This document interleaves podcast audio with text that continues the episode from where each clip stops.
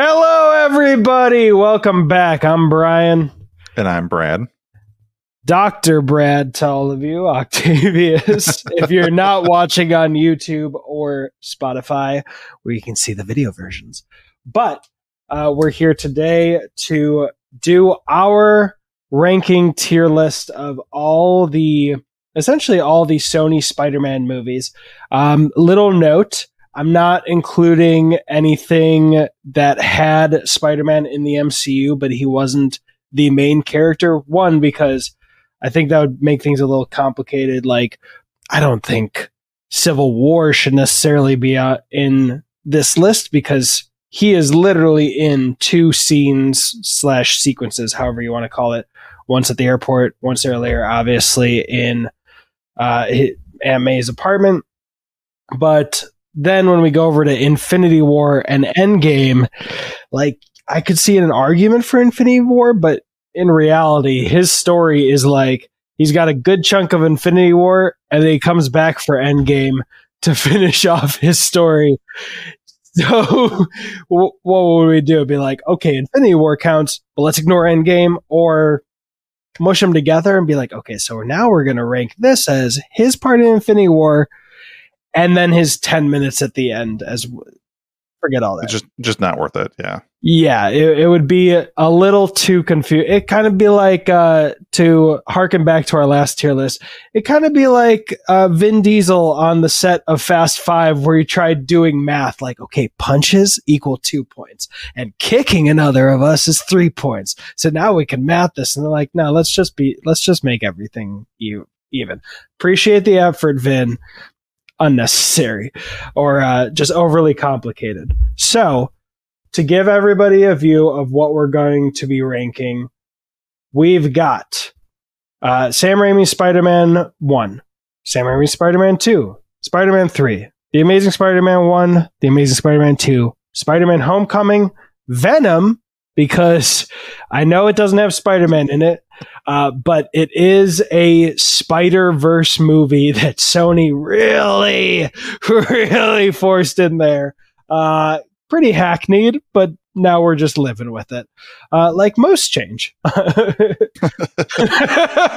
uh, Spider Man Into the Spider Verse, Spider Man Far From Home, Venom Let There Be Carnage, Spider Man No Way Home, and finally, the most recent Spider Man Across the uh, Across the Spider Verse which at which time we will transition into our spoiler review of Across the Spider Verse, give our thoughts on it, and then come back to the tier list and show you where we put it. Um, Brad, how many times have you seen Across the Spider Verse? Uh, I have seen it one time. Thank you. Cool, cool beans. Uh, I knew how extra. I like a normal person. Me, I'm so extra that I already had. I knew I was going to see it multiple times. I already had tickets to uh, Thursday for Across the Spider Verse, and uh, figured out how to hack the tickets for my daughter finally because I'm on A list and I got to pay for her full price tickets. Oh, oh boy, it's been trouble. So I'm gonna pass it on to you really quick. Right now, Fandango, I found out every four tickets you get through the Fandango app, they give you a five dollar credit. Now, the reason I couldn't refund this and use my $5 T-Mobile Tuesday ticket is because they make you choose the movie before you can use the credit. And then I would have had to call, yada, yada. Anyway, what I found out is that my AMC A list counts as a ticket on Fandango. Oh, nice. Yeah. So I'm already paying 20 bucks a month on AMC A list. I'm, I know I'm prattling on, but I want to pass on to anyone who can use this. If I just use the fan, just instead of booking on AMC, the AMC app, book it on the Fandango app. Every four tickets, I get an extra five bucks. So please abuse that. Abuse that as much as you can until they take it away from us. That's how I treated Movie Pass before it went bad. I am sorry. I helped it bring it to a smoldering end. But uh, max out your three tickets every week on AMC A list and every week and a third, you'll get an extra five buck thing. Anyway, then we also had uh, T-Mobile Tuesday five dollar ticket. I knew we were going to see it more than once, so I got I pre-ordered tickets to see it twice on Thursday. And then I saw it last night again. yeah, so at the time of filming, it's a Sunday. Uh, by Saturday night, I'd seen it three times. Um, first thoughts on it before we get in the tier list, so we don't keep Um, waiting too much. It is not. It is not necessarily a movie that you need to see the first one for. I would recommend seeing the first one. gotcha. Um, I but you. I don't think it's necessary. Um, it is a animated movie with a lot of different art styles kind of jammed into it. It's very, very busy on the screen. It's very colorful. Um, so maybe that's not your style. If you prefer more live action Spider Mans, I get it. Um, but overall, is a very, very solid movie. I will and, the- put and, and and I will say they pulled like top tier two 2023 shenanigans in that movie. I, I- I will And I will not tell you where. Good, but we will get into spoilers. Uh, so we'll cover it there. I will put one little asterisk on there. If you think animated movies are not your jam, and thus you have not checked out Into the Spider Verse yet, uh, you're a bad person. Correct that mistake. How dare you? oh shoot i forgot to add one movie onto this list so there's going to be a surprise extra movie that's going to be on the tier list i won't even mention it now until we get to it but one thing i did want to say is that this movie uh, across the spider verse is opening to a 120 million dollar box office which is uh, weekend which is so good and i actually that might just be domestic i didn't fact check that beforehand It- the last time I saw it, it was over 200 million for the opening weekend. over to uh, globally Yeah. good because this was the lowest ranking Spider-Man film of all time. Any movie that had Spider-Man in the title, uh, or no, Into the Spider-Verse. Let me be clear. Uh, Into the Spider-Verse was the lowest ranking, and that so many people in the reviews for this have said they avoided it because they were like, "Why? That's come on, that's direct to DVD um, quality." And they checked it on DVD, and they're like. I willingly passed up a theater experience with this movie, I'm a bad person. Direct quotes. Don't fact check me. Don't look. Don't check. Um, Um, but so just, I mean, it's probably on Netflix or something. The first one, check it out because you might be shooting yourself in the foot because of an arbitrary choice. Ultimately, Yeah, I would say that this movie would probably benefit from, and this is probably one of those rare cases that I think this movie would benefit from seeing it on like a large TV versus mm. a very large screen, just because it is so busy so fast. I would say go see it in theaters. It's an it's an amazing it's it's a really really good movie, and it's, and it's going to be. I think it's I think it's we're on the same page. I think I kind of have an idea of where this is going to go on our tier list. But if you don't see this in theater, but check out the first one, and then you'll if you like that one, you'll love the second one. I recommend seeing it on a smaller TV, not a smaller TV, a big TV, smaller area because some some of those scenes get pretty busy pretty quick. So all right. Uh, it's probably one of those rare cases. Every other movie in, in the history of forever, including ones that coming up like Oppenheimer, I go, go see in theaters. But this one, I would I would understand if you didn't. You know? I I would say definitely. I, I've not been hot on Nolan lately. Definitely see Oppenheimer in theaters because he's been meaning to make this movie for forever. So with it actually gestating in his brain and having an idea before he decided to name his protagonist protagonist and not give them motivations and blah blah blah. blah, Uh, I think it's actually going to be great. Uh, and to add on to what you said, this is one of those interesting situations where I think Across the Spider Verse needs to be seen on the big screen, but also needs to be seen on a screen that you can pause. because there are some, there's one part that they uh, joked about in the um, Reel Blend podcast, the, dir- the uh, not the directors, Lord and Miller, who co wrote the script and have produced both of the films. Um, they joke that there's one part which they made literally because you needed to pause to get everything. Uh, and we'll get into that in the spoilers. Oh, I, I have a pretty good idea of where we're talking about. Okay. Yeah, it's not subtle. If you've already seen it, you know what I am talking about. But no more of my Jimmer Jammers. Uh, and I'm sorry for cutting off uh, Dr. Brad Octavius's Jimmer Jammers. I know you, everyone, everyone's here for Brad. Let's just be real. um, uh, but let's start the tier list. Brad, where would you put uh, Sam Raimi's Spider Man? Um, I would I would probably put this somewhere in the middle for me. Um, I I would say it's a good overall movie. Um, it's not one of my favorite movies. Um, I think there are other Sam Raimi movies that are a little bit better. Um, I do like. Um, I think this is the one with Green Goblin, if I remember right. I, I do like um, William Dafoe. I would probably put it. In, I'm going to say like B minus, like um, edible, like edible minus E. Gotcha. So we can kind of even out our scores a little bit. All right. So I haven't watched this movie in a while, but um, anyone who watches Kinda Funny's in review, uh, I've been watching their Spider Man uh, in reviews, and I was shocked. Let me put it this way: right before Across the Spider Verse. Uh, because I've been watching their episodes so much, but I haven't seen nearly enough. Uh, I decided to watch their Into the Spider Verse one and then their rewatch just the day before. And TLDR, if you haven't checked them out, but at the end, they do a ranking. They don't do a tier list, but they just say one, two, three, four, five. Is this better than this? Is this better than this? And, um, at that point, both the Amazing Spider Man films were above all the Raimi Spider Man films. And by the time we got to the ranking, I was like, oh! Not only that, I think this is actually an unforgivable crime. The Amazing Spider Man 2 was above The Amazing Spider Man 1, to which I was really like, oh! what madness has happened?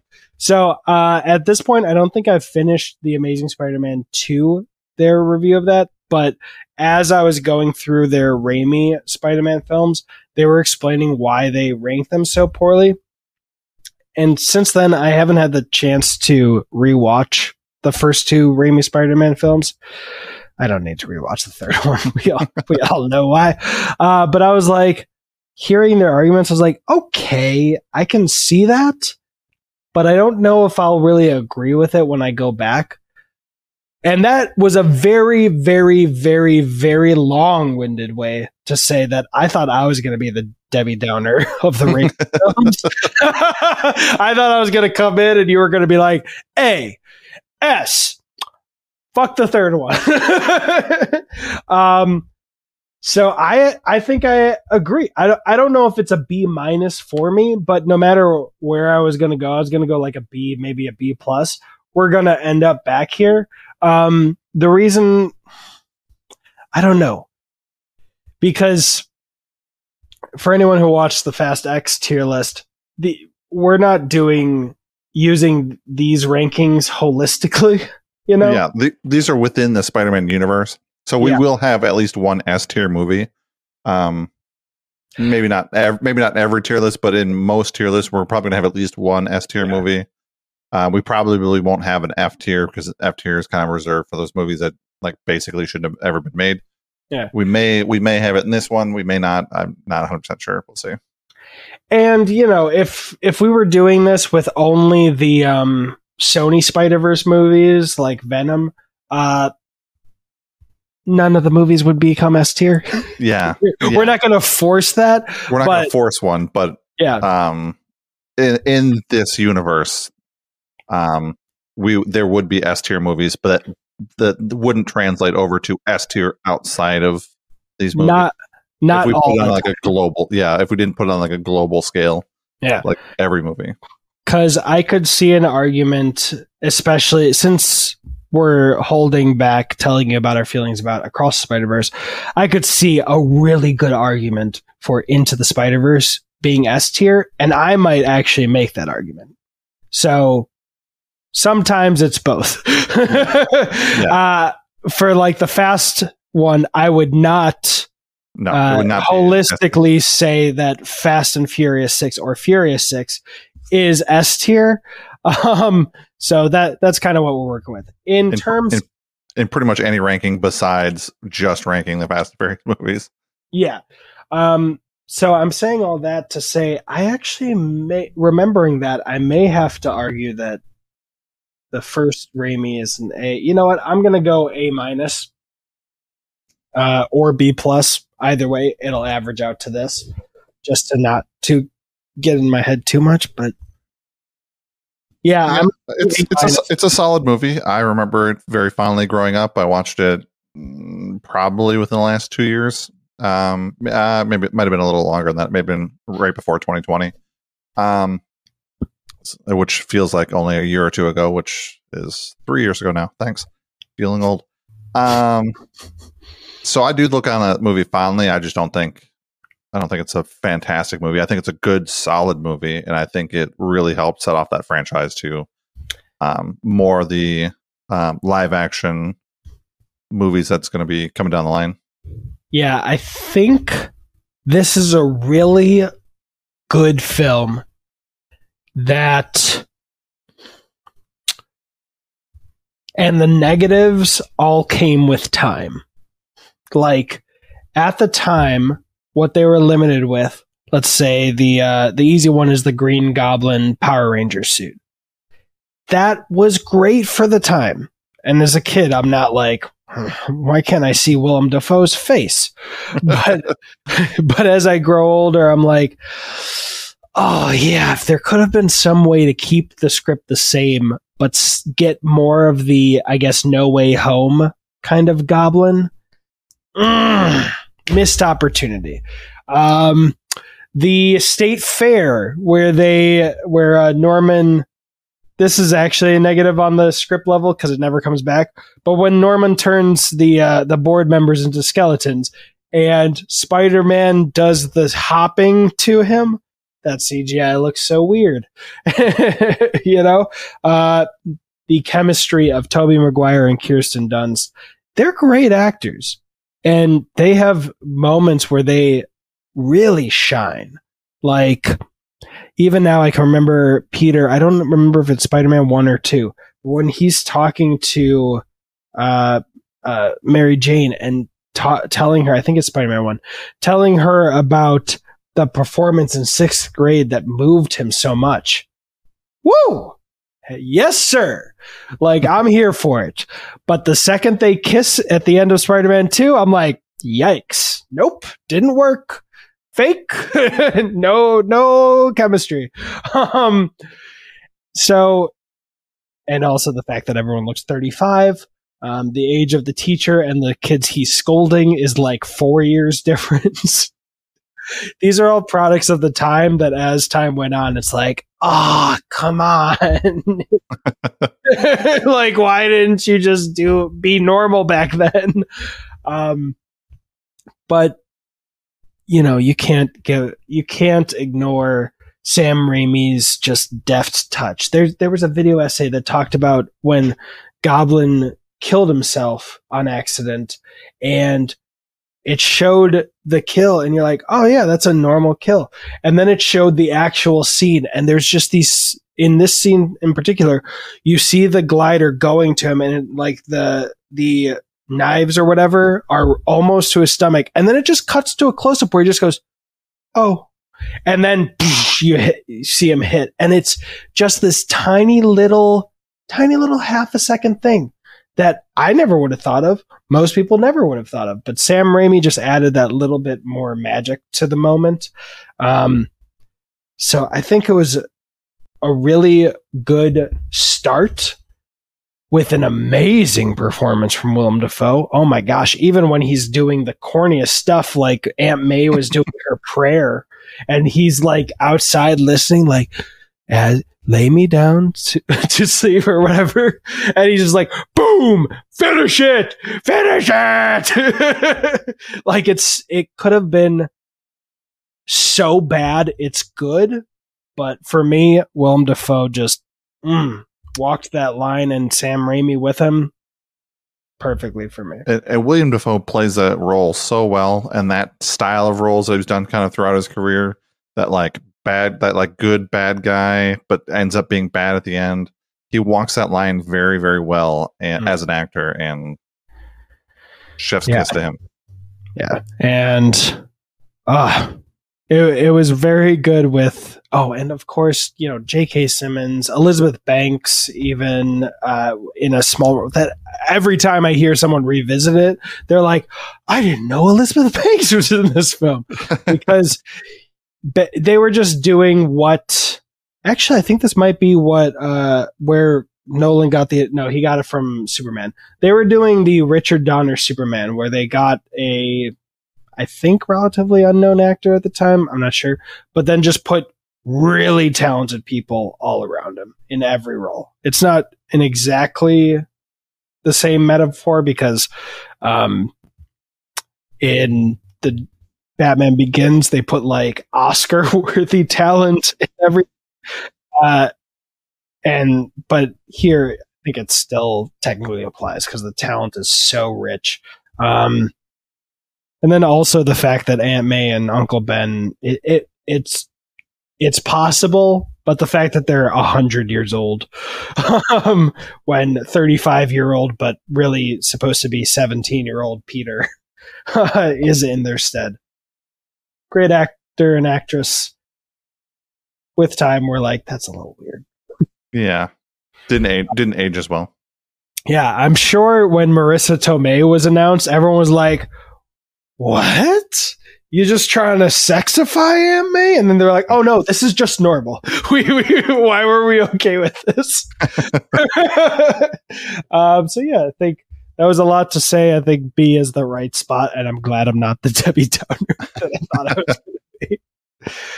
Alrighty, uh, let me get rid of this stuff at the bottom uh, just to what the heck? all right i don't know what's going on oh wait there we go all right spider-man 2 and i don't even know if this is a poster but it was so cringe i had to add it No, Um, I don't. I don't think that's the. I don't think that's the original photo because I, don't want to say it's like Spider-Man, like jumping, shooting, shooting webs out front or something like that. Yeah, I think on a like standard Marvel, they have everybody else shadowed behind him. yeah there's a couple that are definitely real uh, i think this was like cgi to kind of look like the venom one i guess but uh, it just Uh, looks it does- plasticky and yeah. weird It does look a lot like the Venom one. if you're on the YouTube app, you could pitch in and see how weird his face looks. So I couldn't resist. Uh, sir, where are you putting this? Um, this one for me probably B minus C plus. It's behind um, Spider-Man one for sure for me. Um, yeah, I mean it was it was fine, but Wow. I didn't like Doctor Octavius's the acting in that movie. Um, I like the character himself, but I didn't like his acting. I felt he's very bland, and he didn't didn't feel as hyped. Um, Right, uh, before you before you piss peop more people off, where do you want me to put it? uh, drop it, in- drop it in the edible, drop it in the B, but behind Spider-Man one. okay. Keep going. Oh, yeah, rip off um, another band-aid. yeah. So just I don't know. It just didn't didn't it wasn't as hyped as the first one. The first one, you got William Dafoe Dafoe flying around doing cool stuff, throwing out his goblin grenades and stuff like this. Doctor Ock just kind of felt like very monotoned and very robotic. Yes, pun intended. Um, it just didn't it didn't feel as it didn't feel as fun as a movie. Really? Wow. I am honestly shocked. Uh, I've literally, like, besides the in review guys, I think you're the first person to say they didn't like this movie. My, you're you're definitely the first person I think who's who I've ever heard say they liked it less than the first one. Oh, okay. Um, Yeah. Okay, so a tease for the future, but we're going to be doing this series with the Mission Impo- the first four Mission Impossible movies called Reviewathon. It'll be on Twitch, then it'll be on YouTube and Spotify, um, and everywhere else that you listen to your podcasts. Please like like it if you're on YouTube, and rate it if you're on audio or Spotify, because I always forget to say that. But um, I was really considering. I was like, do I after we're done? Do I want to suggest doing the Spider-Man films? Because the next few are just like Kraven and uh, uh, all the other villains that most people don't know the names of. It's like, would that even be worth our time? But now, oh my gosh, I I just want an excuse for us to rewatch that movie and then get Brad's thoughts.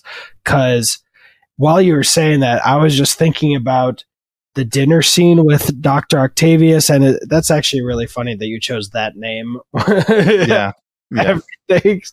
Uh, with like Alfred Molina with his wife talk Peter about uh, Peter's struggle.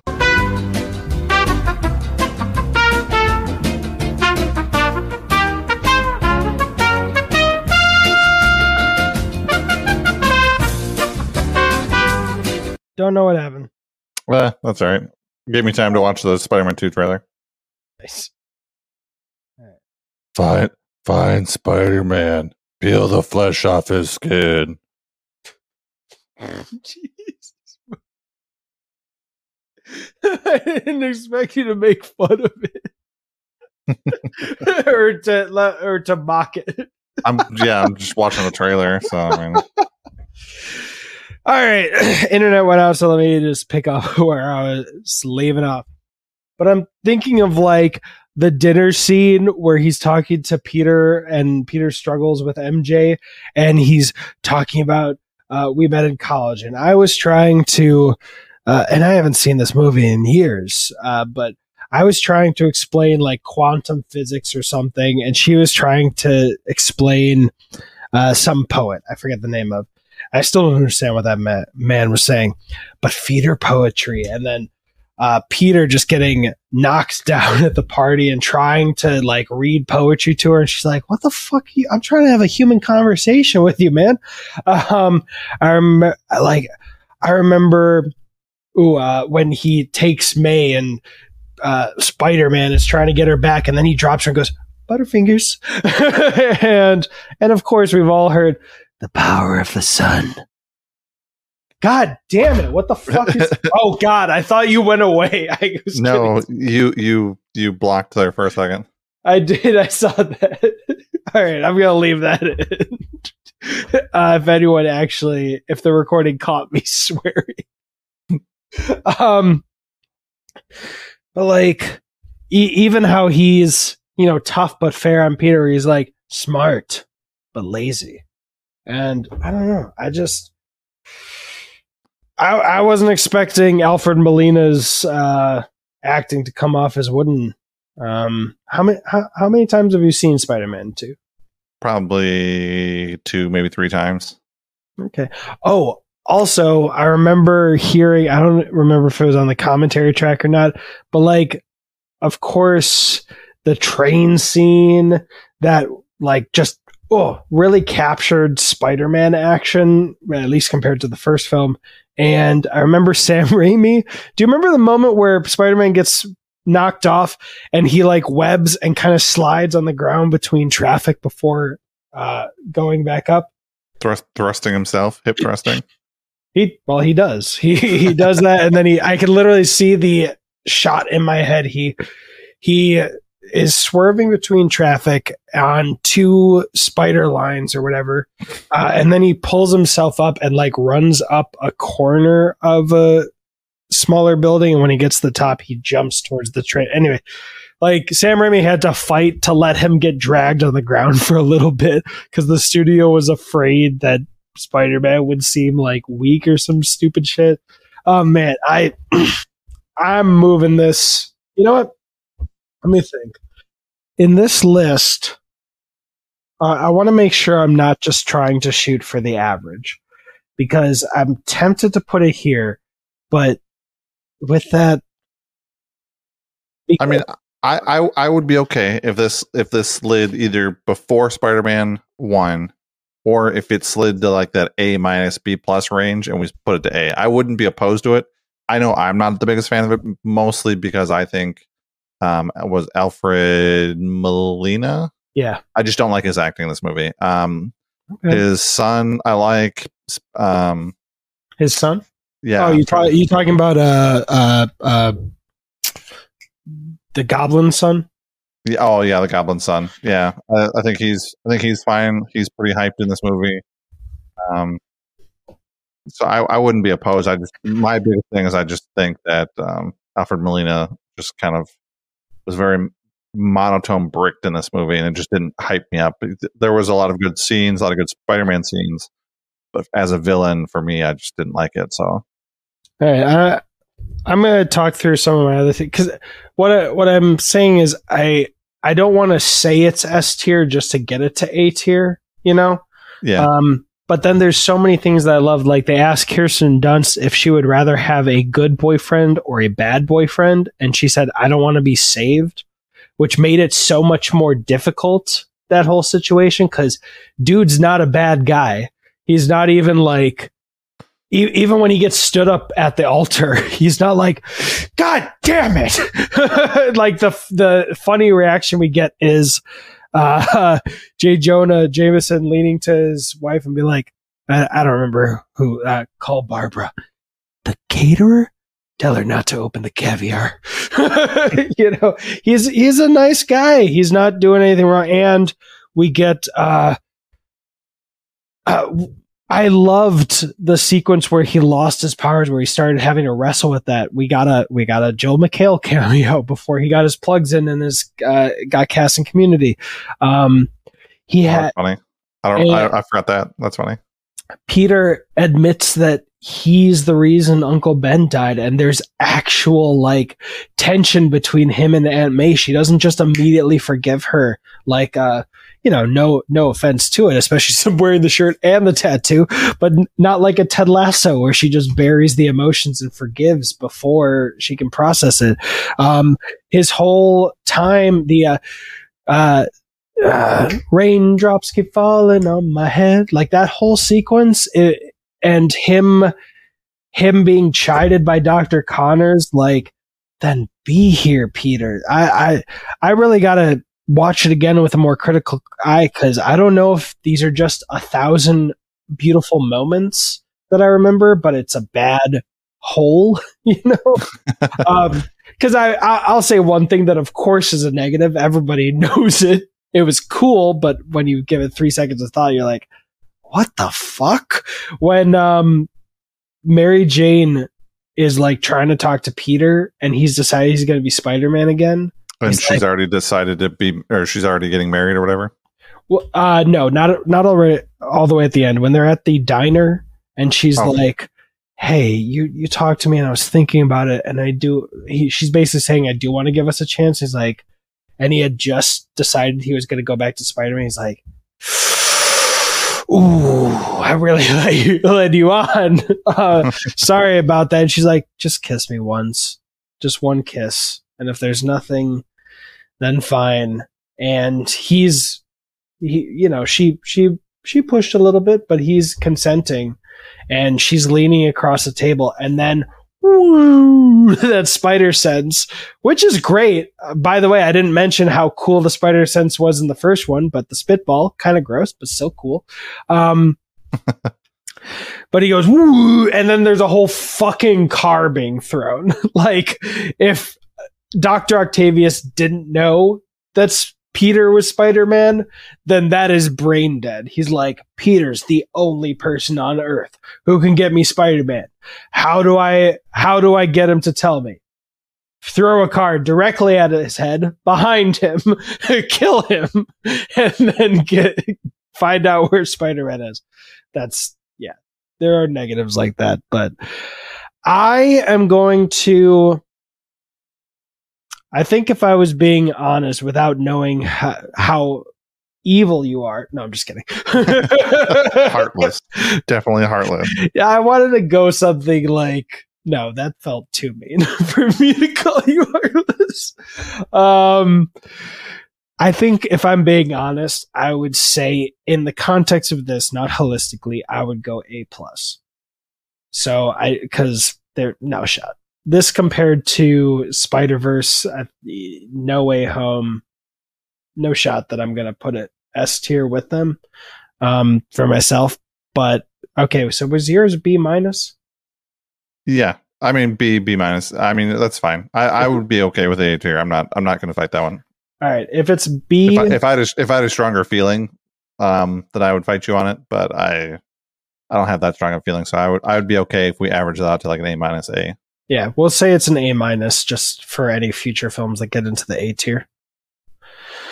All right, so uh, let me just guess where you're going to put this. Uh, Boom. all right, Uh, Spider-Man. Sandman, Sandman, favorite villain of all time. Fun fact: the actor who played Sandman, he does not speak through his mouth. He speaks through his whole head. Not kidding. This isn't a joke. This isn't a bit. So when you're hearing him talk at this volume, he's screaming. That I'm not still not unless he was joking on a talk show. So, so when you hear him scream while he's acting, he's blowing a fucking blood vessel. Just a fun Um, fact. How does that change your score? It doesn't. Um, Good. I, I appreciate your integrity. um, I'm probably going with this is for me. I've probably seen this movie once, maybe twice. Um, so I don't have a super strong feeling of it. I didn't like it. I wouldn't pick it up. I would probably I'd probably watch it again if I was doing a complete rewatch of the three. But if it if I wasn't, then I probably wouldn't watch it again. Um, some of the CGI stuff was cool with Sandman. Um, hmm, D plus, C minus, somewhere in that kind of area. Okay. Um, I have no ambition to watch this watch this again any, any future time. Yeah, this one was an interesting experience to me. I think it was actually a lot like my experience watching Pirates of the Caribbean 2, which will be relevant later. Um, not telling you why. You're to be so confused. I'm Uh, confused. but it was I think it was like that because the first time I watched it, I was like, Whoa! Whoa boy, yeah! Did you see him go through that rubble and catch Gwen? What the fuck is that? That's so cool. Um, and then I watched it again like a day or two later in a packed crowd, and I was like, Why is everyone cheering? so it like I same thing with Pirates 2. I had a fun time with like the Kraken and all that. And then by the second time, I was like, this isn't that great. I, uh, yeah. So I'm actually perfectly fine with D because I think there are good things in here, but like, oh man, you're searching. Yeah, I'm I'm glad that they replaced Eddie Brock um, from Topher. I'm looking at the Wikipedia because I could not remember this movie. Um, from Topher Grace to um, Hardy, Tom Hardy. Tom Hardy. Yeah. Yeah, Yeah, I.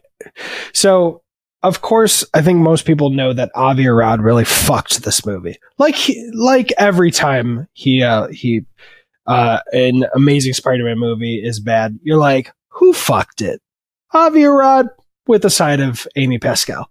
Um, like. So we all we all know that Sam Raimi just wanted to do Sandman and New Goblin, I guess, for this one and finish that out. And then for the fourth one, he was thinking Vulture and Black Cat.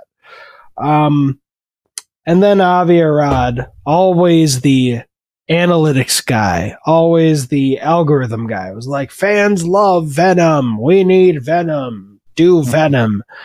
And it really fucked it. And honestly, I don't know if the third one would have been good because Avi Arad didn't force the memory loss thing. Um, Avi Arad, like, if Avi Arad didn't force uh, Venom, I don't know what the third act is because Sandman was. He's with Venom. He's not fully uh, um, understandable or fully sympathetic because he goes from I need to get this money to pay for this stuff. Which, by the way, how do you steal money and then suddenly the doctor's like, "Oh yeah, you suddenly have two hundred thousand dollars? No questions asked, bro." um, but then by the end, he's like, "He has stopped me from stealing some bills. Let's kill him." let's steal let's kidnap a woman uh, and threaten her so we can kill the man and i'll still be able to look in my daughter's eyes at night Um, and then also, you know, stuff like I know the CGI was progressing, so we got some interesting uh, locations like the alleyway that has a thousand uh, air conditioners for for New Goblin to smack his head into. The train system that just looks like a spider web turned into train lines, like thirty different levels, all of them to fight and just oh, I got hit by one train. Look at me go down a hundred feet to another train line that's somehow here underground.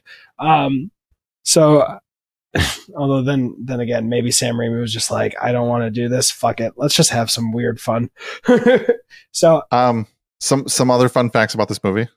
This is the highest grossing film um, until Far From Home, uh, uh, highest grossing spider-man film Spider-Man film until Gotcha. Far From Home of the series. Sorry, and then um, before this movie, they had a fourth, fifth, and sixth, and a Venom spinoff already planned out, and then they canceled it with this movie. i bet that was some avi arad bullshit like how before tasm 2 they were like we're doing a sinister six we're doing a black cat and silver sable we're doing uh, an amazing spider-man 3 and then they were like ooh but people didn't like this though Yeah. well, like I- apparently people did like it in theater in theaters um, because it did make almost a billion dollars in in 2007, Hmm. um, 895 million. But um, I think a lot of people like Venom in the comic books and like the TV show and stuff like that because he was a very dark and sinister character. Where in in this movie and then Venom's, he doesn't. He's not as dark. Um, he's it's just, just, not. Creepy yeah, just weird. It's just kind of like Yeah. flat. It's kind of like it's like the PG version of it, and you're like, well, but this isn't the character. Yes, I know he bites bites one guy's head off. Okay, cool. But like in the comic book, that happens all the time in the in the TV shows and stuff like that. He's a lot darker and a lot cooler.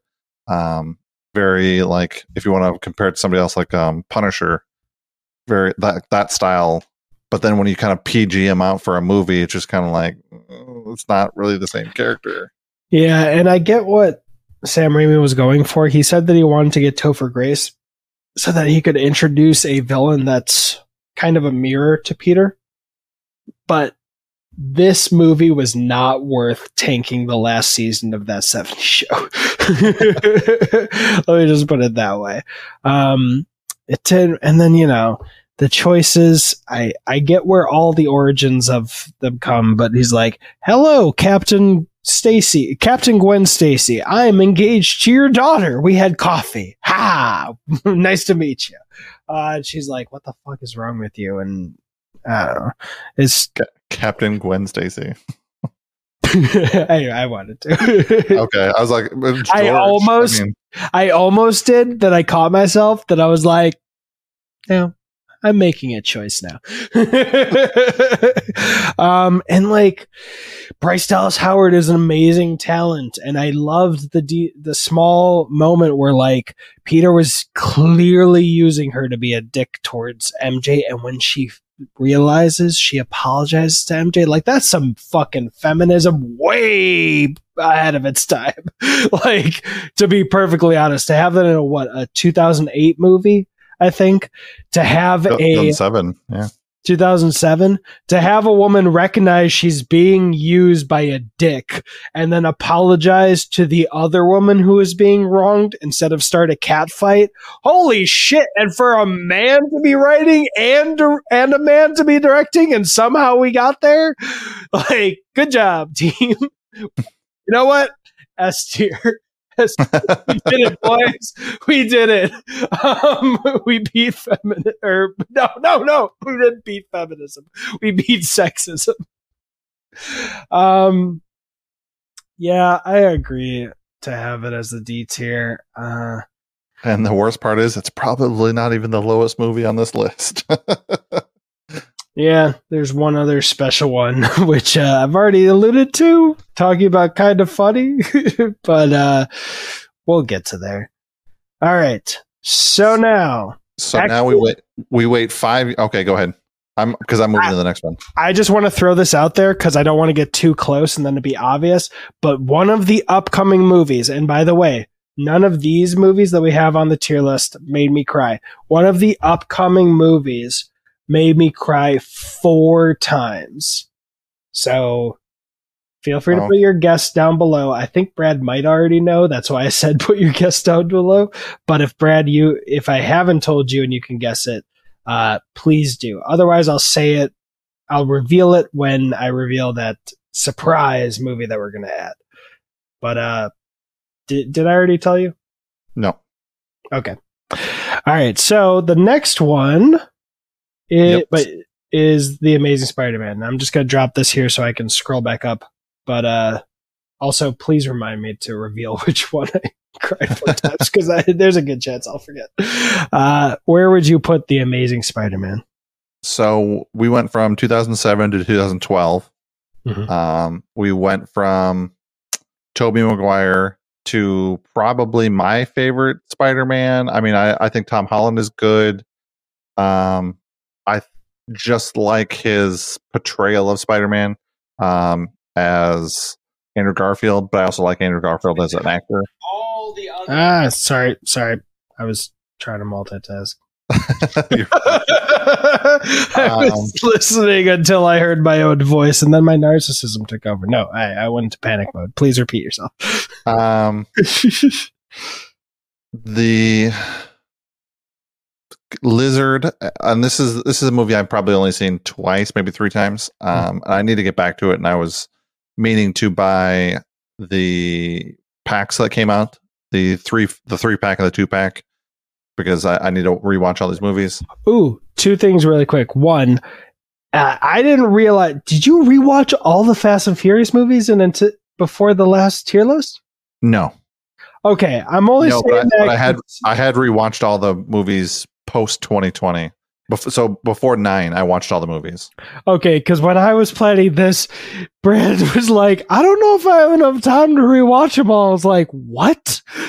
so I wanted to ask just so he could throw, like, get some pats on the back if he did that first. I was like, Oh. please don't.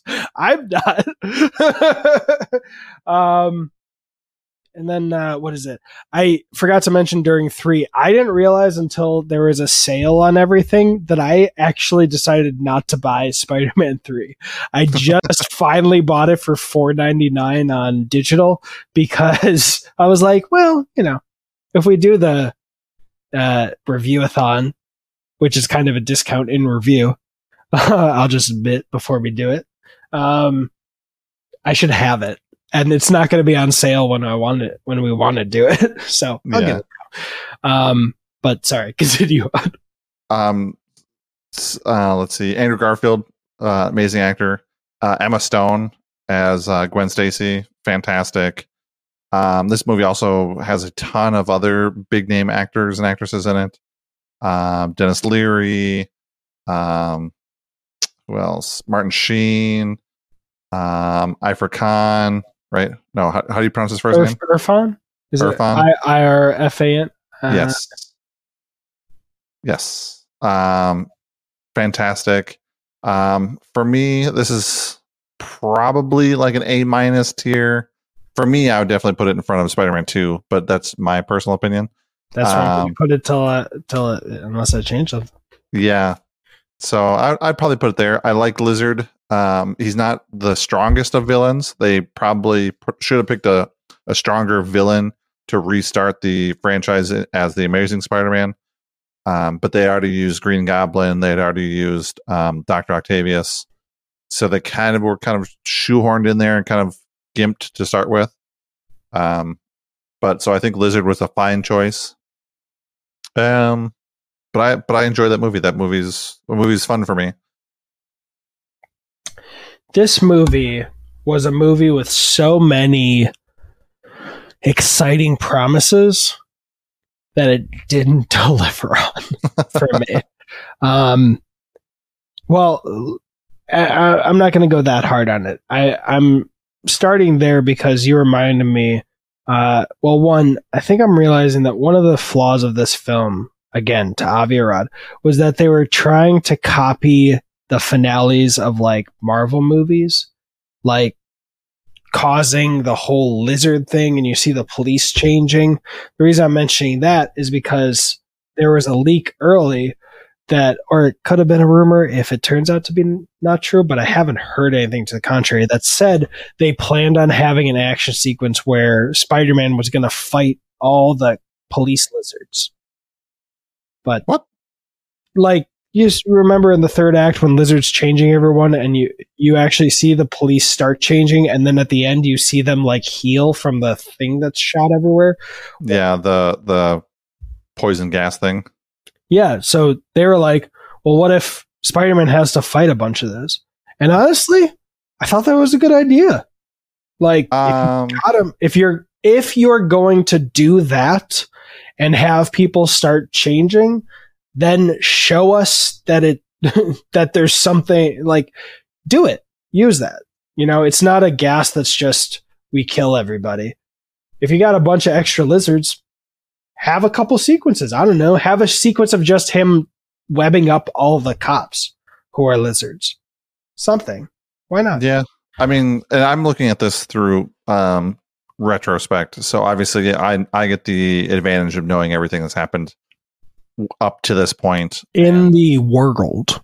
Yes. in- but in in Spider-Man 2 having Spider-Man fight the cop or not fight, but like have to fight lizard cops. That'd be tough just because he spends so much time defending even though he in most of these movies he's getting chased down by the captain of police, whoever it is, in depending on what movie you're watching. Um he gets chased down by him, but also befriends him at the same time, and a lot of times they're related to him or related to the the girl that he likes. I think that I think it would have been tough. I think it would have been tough to to do that um, because it would have felt more like him turning on his friends and turning on turning on people that he's trying to he's serving to protect, protect and serve, and Well- and, and I think it would make as a PR nightmare now in today in 2023 versus 2012. But I think that would make a PR nightmare now if you were if you were to redo this movie and do that so he's fighting the cops now. I think it'd be I think it'd be tough. All right, I get that viewpoint, but it would kind of just be expanding on the struggle between him and Connors because he comes to respect Dr. Kirk Connors, but then when he starts becoming the lizard, he has to wrestle with like, okay, I'm trying to save him, but he's trying to kill me, so how do I do this without having to kill him? It would just kind of for me at least it would be a, an extension of that and and also there's just, you know, they could have gone the scenario of uh like not making Captain Stacy turn into a lizard, but just having a bunch of random police officers change into a lizard. And again, uh, Peter knows that they're not really bad people. It's the fact that they're turning into fucking lizards, kind of like a werewolf story, I guess. Um, except in this one, you can just spray juice on the werewolves and cure them. Yeah, I mean, if if they started changing, or if they started changing the lizards and started coming after him, and then he kind of he gets the idea or whatever to for the for the the toxin or whatever to reverse it. As long as he doesn't fight them, I would say I'd be okay. Like if they started like zombie apocalypse coming at him, um, then Like, I- maybe. but if, if he were to like start web slinging all of them, I, I think it would have been too much. That's fair. I I could see like for me, I could see a situation, especially using the verticality of the buildings. Oh gosh, I've finally earned my grade school uh, graduation certificate that I never got. Um, uh, but using the verticality of the buildings, I could see like him getting chased by the random liz- lizards and then having to like maybe fight them a little bit, but webbing them up on the sides of buildings kind of deal or on roofs. And then just at the end, when you see everyone getting cured, like a couple guys are on the side of a building, like, Captain, can you help us down? um, because I mean, yeah, it's kind of like it's the excuse of they're not really cops, you know, at that point. Um, but there were also smaller moments like the argument at the dinner table with between uh, Peter and Captain Stacy over Spider-Man when Spider-Man is just manhunting himself, not not himself, he, as Spider Man, is just conducting a manhunt. He's not interested in actually helping people. He's interested in revenge. And Captain Stacy points that out. And you get this like kind of close up shot of him, of Peter just kind of thinking. And then he goes and talks to Gwen, and she's like, oh, Why are you arguing with my dad? My dad is so embarrassing. We're teenagers. Woo! Um, like that moment even could have just needed a small. I remember even after the f- first or second watch, I think leaving, I was just like, that moment needed Peter to whisper to himself at least, he's right. You know, just just put a little little extra like put a pin in that moment. Not wait, that's not the right one. Just put a cherry on top of that. Cuz it is what he needed to hear so he can get his shit together. Um, and of course, they did the horrible let's use 500 words to say with great power comes great responsibility. They could they didn't even do the no way home thing, which I thought was smart, which is do the original one. Uh, what was it? with great power must also come great responsibility. Like that was the original original quote. But I think it was really not just because of the amazing name, but getting Mark Webb to direct this really gave just the this magic little extra nuance even with the flash. Like at the end of the movie when he not near the end of the movie earlier when Flash goes up to him after Uncle Ben died and he pins him, and Flash is like, "Sorry about your dad." It it it feels good, right? Like basically abusing him, picking on him. And you're you get this moment of like holy shit flash the biggest dick hole of dick holes is not coming to rub it in. Like haha your uncle died. Loser. He's going to not only console him but then when he gets pinned up against the locker. He's not reacting aggressively, which as a knee jerk reaction, even with the Flash, or not the Flash, with Flash would have been understandable. He empathizes. Not only does he empathize with Peter's anger, he connects with it and tells us why he's such a big dickhole, which is that he has his own fucked up trauma that he's just taking out on other people. Like that was such a beautiful, unexpected moment that I I wouldn't have thought of that. But I think Mark Webb, with his history of like 500 Days of Summer and just being character first, really benefited. I think they really needed to get him uh, uh, an assistant director who could help with the action and also uh, ban Avi Arad. I think Avi Arad on the red carpet for the, the premiere, there was a clip of him with Mark Webb telling a reporter, yeah, every day I would come to him with a shot list and he'd throw it out, which is smart on Mark Webb's part, but so fucking weird on Avi Arad's part. Like, excuse me, sir. If you want to direct the film, you're the producer. Then just do you, it convince the studio like just fucking direct it. It'll be hot garbage but at least they'll fire you after. Um but if he you know if he f- hires another director fucking let that why are you hiring him if you don't trust him? Um but then there are the flip sides like irfan khan the guy you were talking about. He was meant to be in the third act. There are deleted scenes of him figuring out uh, Lizard's plan at the same time as Peter instead of doing that really fucking dumb. Uh, this is the camera property of Peter Parker glued on. Uh, he was supposed to continue on and then get killed by uh, the lizard, but instead they just like retconned him out of the uh, bridge sequence where all the cars are hanging which is one more thing. Great scene. But if you go back to the trailers that had that moment of him saving the kid, the score in the trailers is mwah, chef's kiss. when you watch the movie after seeing it with that amazing score, they don't have the same score. And you're like, this is not great. I mean, it's fine, but you showed me a much better scored version of this scene and now I have to live with this one. Anyway, I'll stop uh, rambling on. I saw it with the fun fact: the first time I saw this movie was with Kevin Smith for his show Spoilers. Um, I figured out a way to get on four or five episodes, and uh, everyone flamed me because on one of those episodes, which I'm not on screen, uh, it was the same day that Stan Lee was there, and I essentially ended up in a room alone with Stan Lee, and I chickened out. that's the that's the fact of it. I logicked myself and be like, he gets bothered all the time. He wouldn't like that. Later learned he would have loved it.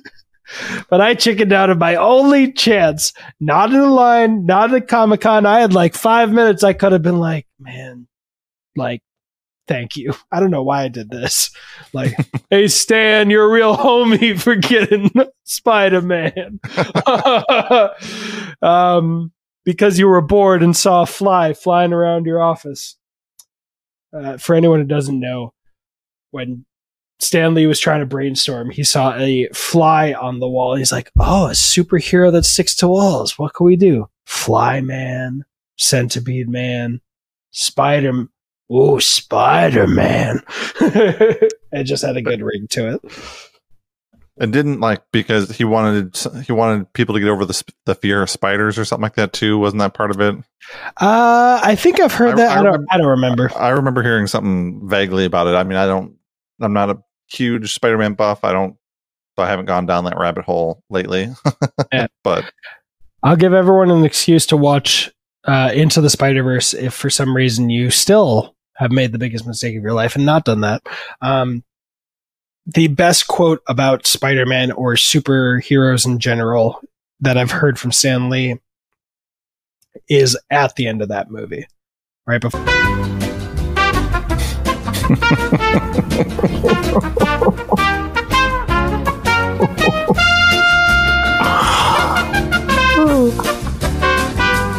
I don't know what's happening. Of course, it's today. it, it just it was just hilariously funny because you're like because you're because you're t- the last thing I heard was um you're gonna make the quote from uh Cross the Spider Verse or whatever, and that was exactly when you cut off. All right. Well, I don't remember the quote, but you need to watch it. It's the last thing before the proper credits, and by that I mean like the scrolling ones that have less less uh, art put into it, I believe. But um, back to the Amazing Spider-Man. And also, Sally Fields and uh, Martin Sheen, amazing Aunt May and Uncle Ben. Great casting. Uh, the chemistry between Andrew Garfield and Emma Stone. Of course, we all know they were dating by then. It shows. Um, they did the Twilight thing, but right. Never seen it. Couldn't tell you. artistic side. Oh well, that'll be our first review with on. No, I'm just kidding. Um, hell no. uh, join the pay- join the membership if you want to make us do that. Uh, Make me watch what was it, uh, Breaking Dawn Part Two or whatever without. Mm, yeah. Uh, give a like or put a rating. Um, so for me, hmm, this this really did a great job with those character moments. Even Crane Dad, like that got me a little bit. Um, but it is very flawed. So for me, I think I'd put it at a B minus because there's so much promise, but in the ways that like we want, like the struggle with the villain, the villain's plot, the the actual action. It, it's just lacking enough to pull it down. I don't think it's a bad move. I don't think the sum of its parts makes a bad movie. I think it switches from being a good movie to a bad movie. But uh, what was yours? Mine's B minus. Uh, I think I put mine in an A, so B plus, so in front of Spider Man One. All right, because Spider Man One was a B minus. Yeah, Okay. All right. I'm okay with that. Yeah. All right. Now, just not not to hedge your uh, or influence your score, but the movie that I was so aggravated we had to wait 2 weeks when the rest of the world saw it er, 2 weeks earlier than the US that I did not torrent it. But then was made so angry that I, if I still had it, I would have taken my collectible bust of Spider Man 1, which is not unlike the Matrix one, which I don't know where it is right now. Uh, but if I still had it and an X didn't have it, I would have smashed. Um, where do you put this one? Um, I've only seen this movie once, maybe twice, maybe at most twice. Um, I don't remember a whole lot about it. I do remember Jamie Foxx as Electro. I do remember um the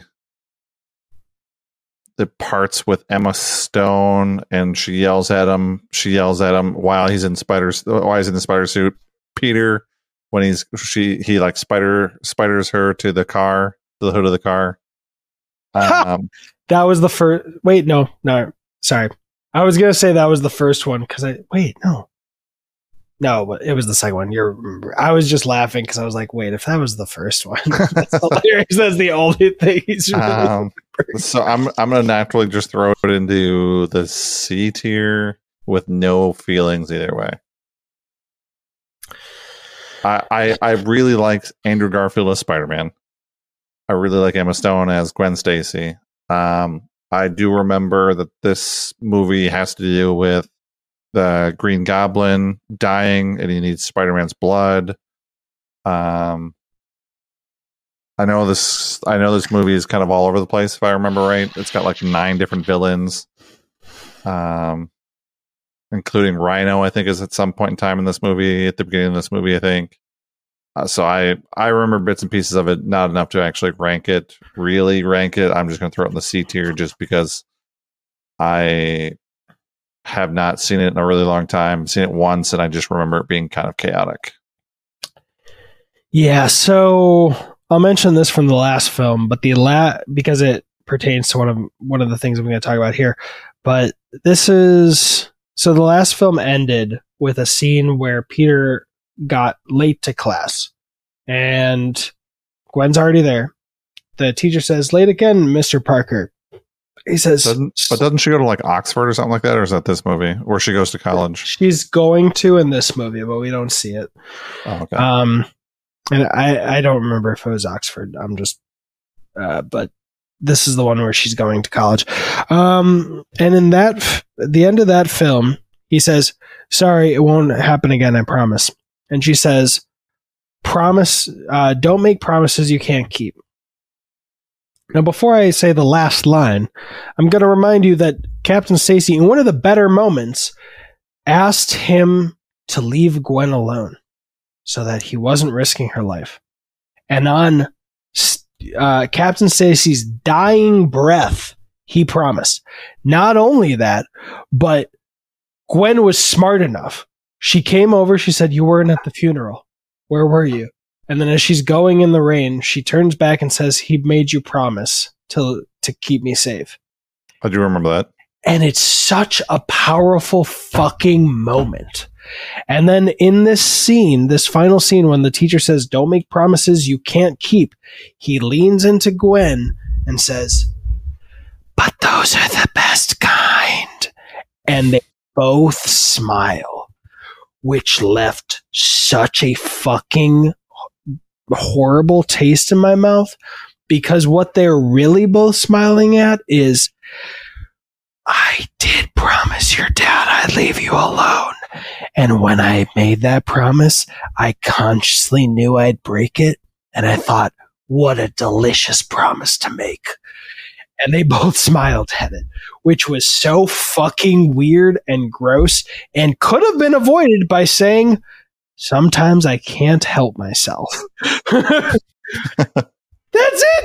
That's the whole change you had to make and i'm gonna i'm just gonna jump to why it relates to this film because this film does the exactly the same thing there is in one of the most beautiful parts actually probably i'm just gonna say it's the most beautiful part of this film spider-man saves a kid being bullied in an alley not only that, he walks the kid home. The kid's a little scientist. He's got a windmill thing. He talks to him. It's super sweet. At the end of the movie, when we have dumb rhino being dumb rhino in the middle of the street and dumb pedestrians watching, the mom of that kid brought him to watch dumb rhino shoot machine guns at cops. So that's all stupid. I, I'm just getting that out of the way, especially the pedestrians.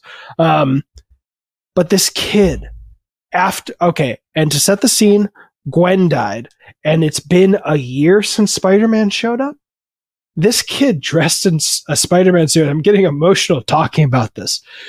He puts on his Spider Man mask and goes to stop the rhino. Look, look how it's affecting me just talking about this. What a beautiful fucking scene. And then the rhino starts mocking him. It's fine. And you just hear, and it's filmed so beautifully because you don't see him. You hear, and if my sound mixing that I do cuts that out, I just made thwipping noises. You just hear that. And then you hear, Hey, Spider Man. And Peter talks to the little kid and says, Thank you. Thank you for stepping, essentially, thank you for stepping up when I was gone. and it's so beautiful and validating to this little kid whose mother is horrible. she's she's awful. What the f- take this kid away from the mother because she brought him to a machine gun party. But he goes away, goes back to his mom, and it's this beautiful, touching moment where it's like, "Holy shit, Spider Man, you're back!" And then he jumps up on a cop car, takes a megaphone, and says, "Hey, hey, Rhino, what's up? What's up? What, what do you want to do?" He's like, "Come over here." Oh, so you could kill me? You want to kill me? He's like, "Yes." Okay, and he tosses the megaphone back. A random cop catches it. He's like, "Let's do this!" Woo! And he d- and it cuts out there, and I'm like, in both instances, you had this emotional, just raw emotion at the end of this messy movie, and you could save the whole experience with this because it's so affecting in both movies and then they shit the bed right before credits. That, that's I already made a video about that. That that's the you don't need to watch that video now. It's not a shout out. I just did the whole thing.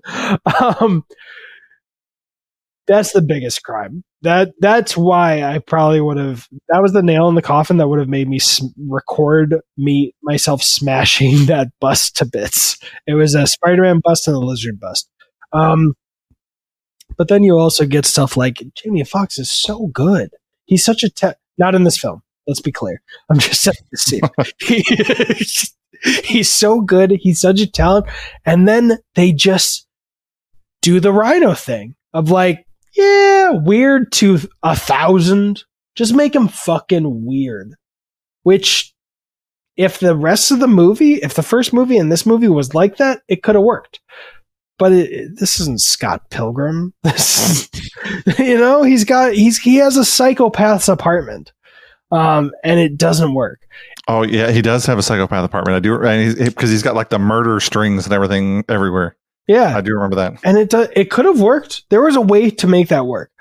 And then the opening sequence in particular, like people are like, "Oh, this is the Spider-Man." When I when I see the f- suit, uh, the wind affecting the suit, and he's swinging in. And then as soon as Spider-Man gets on the Rhino's truck and just starts joking, while we're still seeing people get pancaked, that's psychotic. Whoever was like, "Yeah, but we need jokes." Someone else should have said, okay, then we need to take out the civilian deaths that are happening while, while Spider Man's having his lulls. Because there's no world where Spider Man would be prioritizing his own jokes over people's lives. Okay, I just realized that's 9:30 where Brad is, so I gotta Oh, stop No, stop going We're okay. forever. Um, like th- the blood thing, even like a thousand people have said this before, but dude's 80 like if his son's just getting the little the little eczema that he's gonna get he's got time. He doesn't have to worry. He doesn't need to freak out and be like oh my god spider-man give me your blood because i'm gonna die next week. All you had to add was oh i didn't get that until very late then it's like oh shit everything's wrong now it's better. all this it's just It's so and, th- and then he then he can't use spider. He. He realizes he can't use Spider-Man blood for whatever reason too. Isn't that kind of a thing? No, uh, Peter just refuses to give him the blood, which is fine. It's like the last time you saw this kid was he was eight. You're coming back bec- to pay back a beautiful thing that he did when you were a child when he when you lost your uncle Ben. Like that's great, but if he was going to show up and say no, then don't show up. Just be Maybe. like, yeah, Spider Man's really scared about his secret identity coming out, and to get his blood, you're getting his DNA. So he's and I I know him a little because I take photos, but we're really not tight like that. That's all you had to do. But instead you get you're a fraud, Spider Man. like he's like they make Dane DeHaan try to do a JJ Jonah or J Jonah Jameson impression. What, because he's mad that he wouldn't slice his wrist open right. I, uh, he wasn't asking that, but just because he wouldn't let him like grab a pint of blood, um, and it, and then him. Uh, so he, the thing that happened was that he took the serum or whatever without Peter's blood, and because he didn't have Peter's blood, then it made him into a goblin. It was just. uh, there were so many ways to make this good, and they just they were like, hmm, you know what we did on Spider-Man 3? How about we do this now? And then Junkie XL had this these weird ideas of like when they're in Times Square, which again could have been a great sequence, but it was just riddled with stupid stuff like the people still on the steps for for five minutes watching an electric dude until it's time for them to be saved. All this stuff and I personally hated Spider-Man wasting time putting on a fireman's outfit and getting a hose.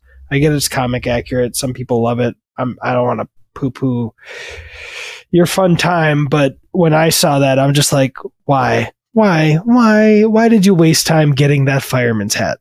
You just took someone's fireman's hat, or took a prop that was meant for a kid. And then in that case, why? Why'd you need it? Um, it was just there was so much promise. It was so bad. Even the moment when Spider-Man saved Max for the first time, if you go back and watch, he saves him. They do like a roll, they move two feet, and then you see like 30 feet higher than them, a car fly. So if you map it out in your head, you're like, oh, that car was never going to hit Max. Spider-Man just saved him so that he could be like, "Hey, what's your your name's Max?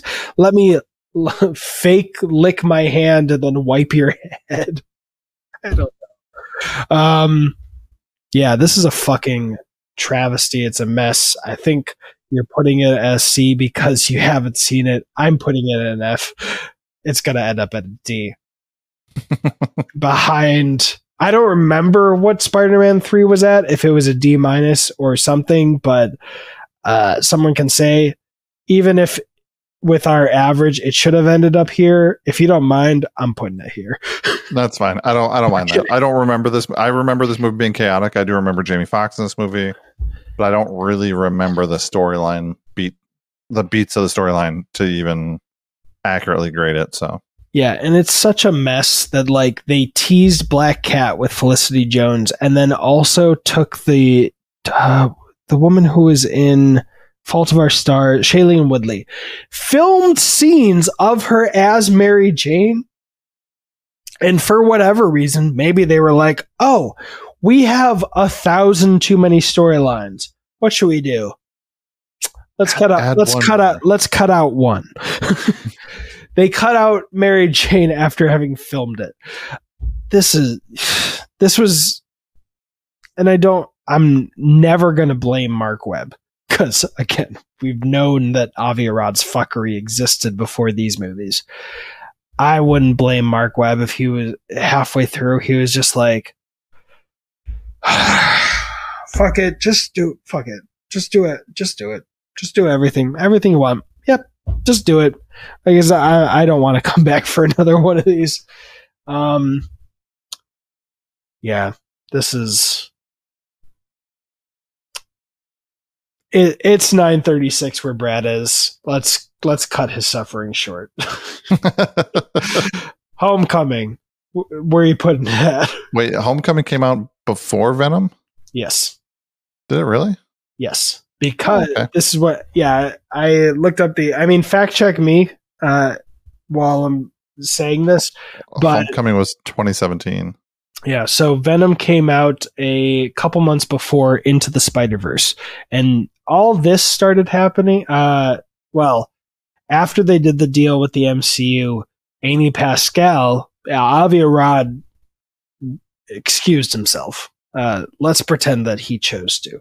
Um, but after that, Amy Pascal started pushing all the developments and doing the well, it's not in the MCU, but it's MCU adjacent, but it is in the MCU. And all those memes of Kevin Feige just sitting there next to her, like, please stop saying that. Please stop saying that.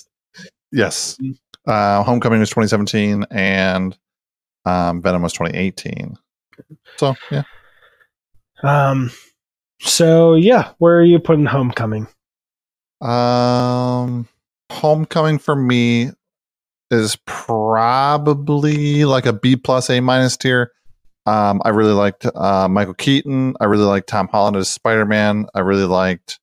Um, I forgot what his villain name was. Michael Keaton's villain name in this Uh, movie. Vulture, the original villain for Spider-Man Four, Sam Raimi's. Okay. Um, I really liked his um his what's the word I'm looking for? His reasoning behind doing everything. Hmm. It kind of goes off the deep end, which you kind of expect when you start making that kind of money. Um, but he was doing it for his family, so there was a reason behind it. They were cleaning up the mess from um, was it Infinity War or the first Avengers movie? Yeah, the first Avengers. Um, so they're cleaning up the scrap metal. Um, get told by the government keeps a little bit of it. Start, um, needed to make money for his family. Got that big contract, so he was super jacked. Um, so I understand his character development. I really liked his. They added. They really added um, Spider-Man having the his best friends, including um, I forgot what they call her, Michelle or whatever in this movie. Um, before sh we find out that she's um, Michelle Jones. Uh, Yeah. would you put it right here or right here? um, It might move when it's me. I just want to stop holding this this mouse. I don't know. Let me talk for another five more minutes while you hold that thing. Um, totally, totally fair. After my No. two hours of talking, that's totally fair. Two hours, even though we've been recording for an hour and twenty six minutes. with with some mild technical difficulties throughout there, laced in there. just a scooch.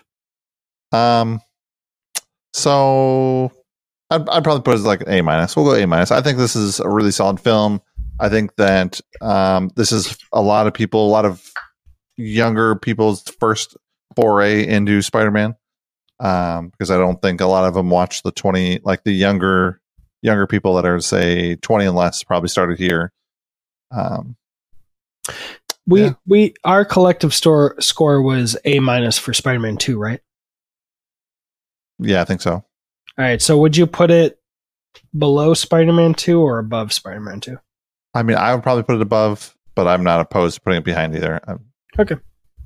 Um, I like how they. I like how this movie ties very well into the MCU. Um, it was very intentional, obviously, where the other movies were very independent, kind of on their own little blocks. Um, this was very intentional that they did this movie, and it was very intentional that they. They, I believe they wanted to get this out before Civil War, so that way there was a tie-in with Civil War. But I think it came out after. Uh, I don't know if they ever intended. Well, hell, I'm sure Amy Pascal was like, "Okay, we signed it. Can we, it release tomorrow?" um, but I, yeah, ultimately, Civil War came out first, and I think it worked out well for this movie. I'm sure it got a bump. I'm I'm sure it did. Um, I didn't see it in theaters. I saw it when it came out. Um, but I've seen this movie's probably I've probably seen this movie second most behind uh Far From Home Oh, nice! Out of all the Spider-Man movies on this, or Out of- all the out of all the all? Spider-Man all the Spider-Man movies. All right. think- yeah. Yeah, this is a movie where if you say some of the stuff on paper, it could sound like Avi Arad saying it. But it worked like, oh, wait, all right, who should our villain be? Okay. Well, someone just did bird. We got a Birdman as the villain. Someone just got a lot of Oscar praise for playing a Birdman. Let's get him, Michael Keaton. I forgot about that. I didn't. I didn't even didn't even put that together. right? Because I'm saying from when I saw uh, Birdman, I didn't get it. I thought it was overhyped. I think that movie at the time got a lot of mileage out of it being one take, but I, I'm gonna. I'm using your one sentence to blanket statement claim that nobody talks about it anymore, which is a bad faith argument. But I, I don't. I don't think that movie was as great as everyone said it was. And fun fact: the one of the leads of Crazy Ex Girlfriend is in that movie for just a tiny little moment.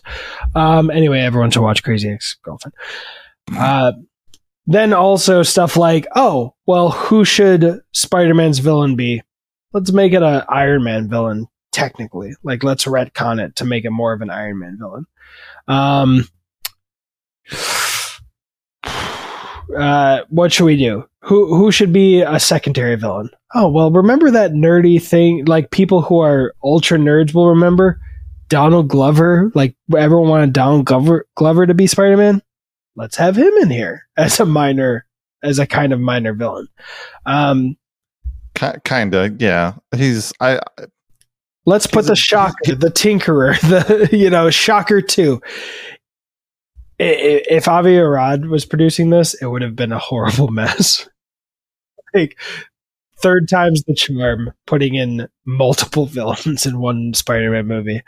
Uh, I'll just say, hell, there was even the rumor that came out that was like the villain is the love interest's father.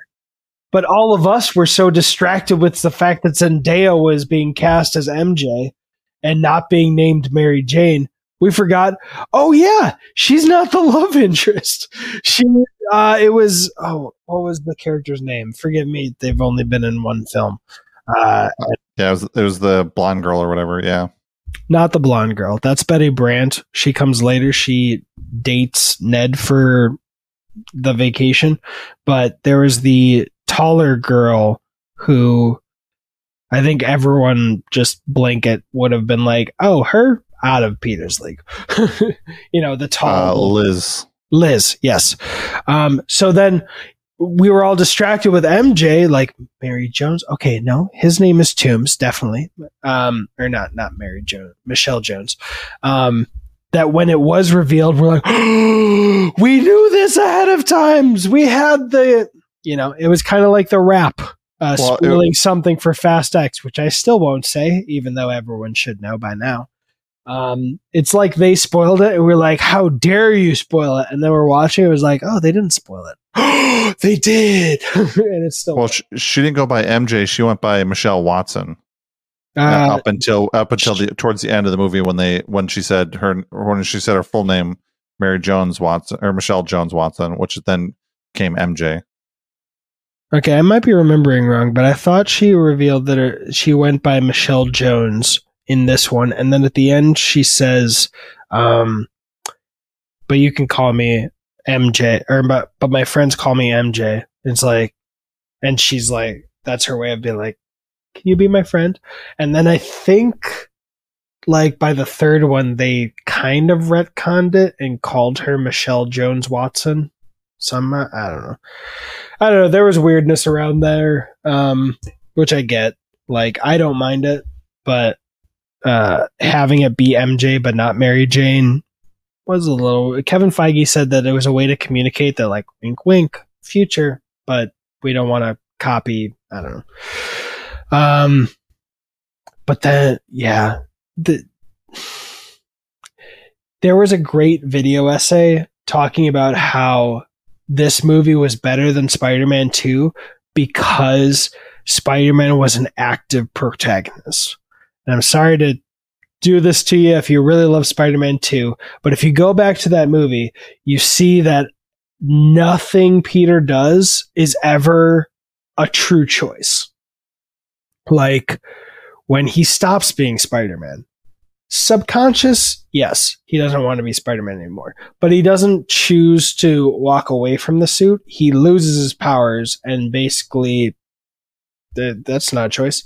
Uh, when he chooses to be Spider Man again or go back, uh, it's even though we talked about he kind of was getting the sense that he was going to go back.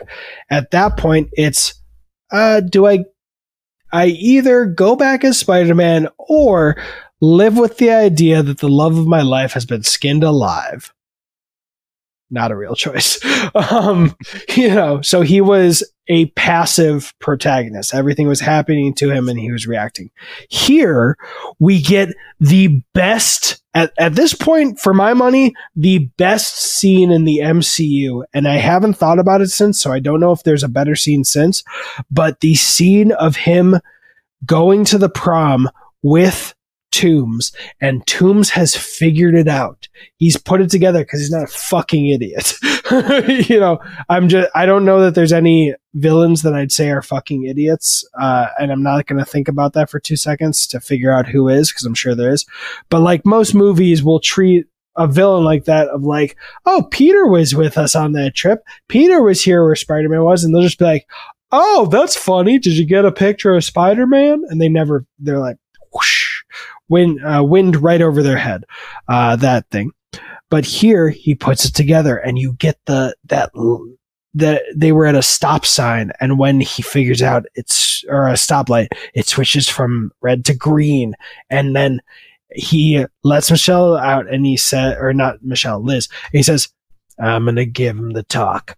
And then he takes out a fucking gun and he's like, and he doesn't, he doesn't go full villain. He goes, Hey, bud, I've been doing it. I know you know. And you know that I know. I have been doing this for my family. This is the last one. All you need to do is go inside, enjoy yourself. Don't enjoy yourself too much, and we'll be good and he lets him go. He doesn't try to kill him. He doesn't do some stupid shit. He just lets him go. He sees that he's a kid. He thinks because he's an adult, he's, he's intimidated this kid into standing down. And by the way, I, I get why he thinks so. He threatened to kill him, kill everyone's family if he just lets him do this non-violent crime, which technically is nonviolent because he's not killing anyone in the process. But Spider Man, Peter, knows that if he lets him do this, there will be weapons on the street that will cause uh, cause real hurt with the so, alien technology that they're stealing. Yep. Yeah, and he is in this impossible situation where the the homecoming queen, let's say, it, that's not a part of the movie, but like the the it girl who's not even in his same grade i don't think i think she's in the grade above him so not only is it the coolest girl it's the coolest girl who's like dipping like with all the uh, politics that there was in my high school like the idea of a freshman dating a sophomore that's cool you know he has the opportunity to have in his adolescent mind the best homecoming dance, possibly start dating this woman for the rest of his life. And her father has promised to give up the villain game after this next score. And he has to take the sacrifice and make the choice to have the less fulfilling life, let's say, or less less cool life for a high schooler to do the right thing. Not only that, he doesn't have his cool Spidey suit because he fucked around and found out. he got that taken away. So he doesn't have all the cool gadgets to help him. Not only am I like thinking about the uh, the Washington D.C. trip where all his friends are dying, he has to find out how to get in there to to uh, save them in time plus the beautiful moment of the AI saying, Kiss her, Peter. and then he falls. Just mwah, what a get, beautiful. Then getting teased by uh, Tony Stark when he's trying to put the ship back together, uh, the boat back together. Oh yeah, and that hell, Tony calls in, interrupts, tries to be the bigger man, and that's the only like tries to be a better version of his father, like be better than his father and give validation. That's how he finds out that Peter's fucking around and getting in business that he was told to stay off of, and then the adolescent thing of like you are told to stand down by an adult, and thinking, no, I still know better. In this uh, I'm talking about the fact that Peter or Tony turned the FBI onto this whole situation. So if Peter, in his adolescent ignorance, didn't interfere, that might have actually gone a lot better than with him there. Just, uh, and somehow harkening back to that train sequence in Spider Man 2 where he's webbing up the sides, but in a new way and making it feel fresh. You know what? I think you nailed it. I, I might go A plus, but I think right here is a perfect spot. It, it it it has a little bit of the flaw of not being as amazing as the action sequences in Spider-Man 1 and especially 2. Like there's no moment like when uh, Peter's swinging through New York City and then like has to thread the needle with the with the truck and go in between the truck cab and the or the truck front and back. I don't know what the names are. Um, Ca- cabin trailer, yeah, yeah. But you know that's part of the setting. They wanted to have Spider-Man kind of struggle without having the New York buildings, so that's cool. Um, hell, what I think Robert Downey Jr. got paid ten million dollars for what five days of work. on this film. Um, so I think I'm going to rewatch this tonight, unless I pass out. Um, so while I don't think it has the best action sequence of anything at this point, it's still, at least in the films on screen, I would say that's the train sequence in Spider Man 2.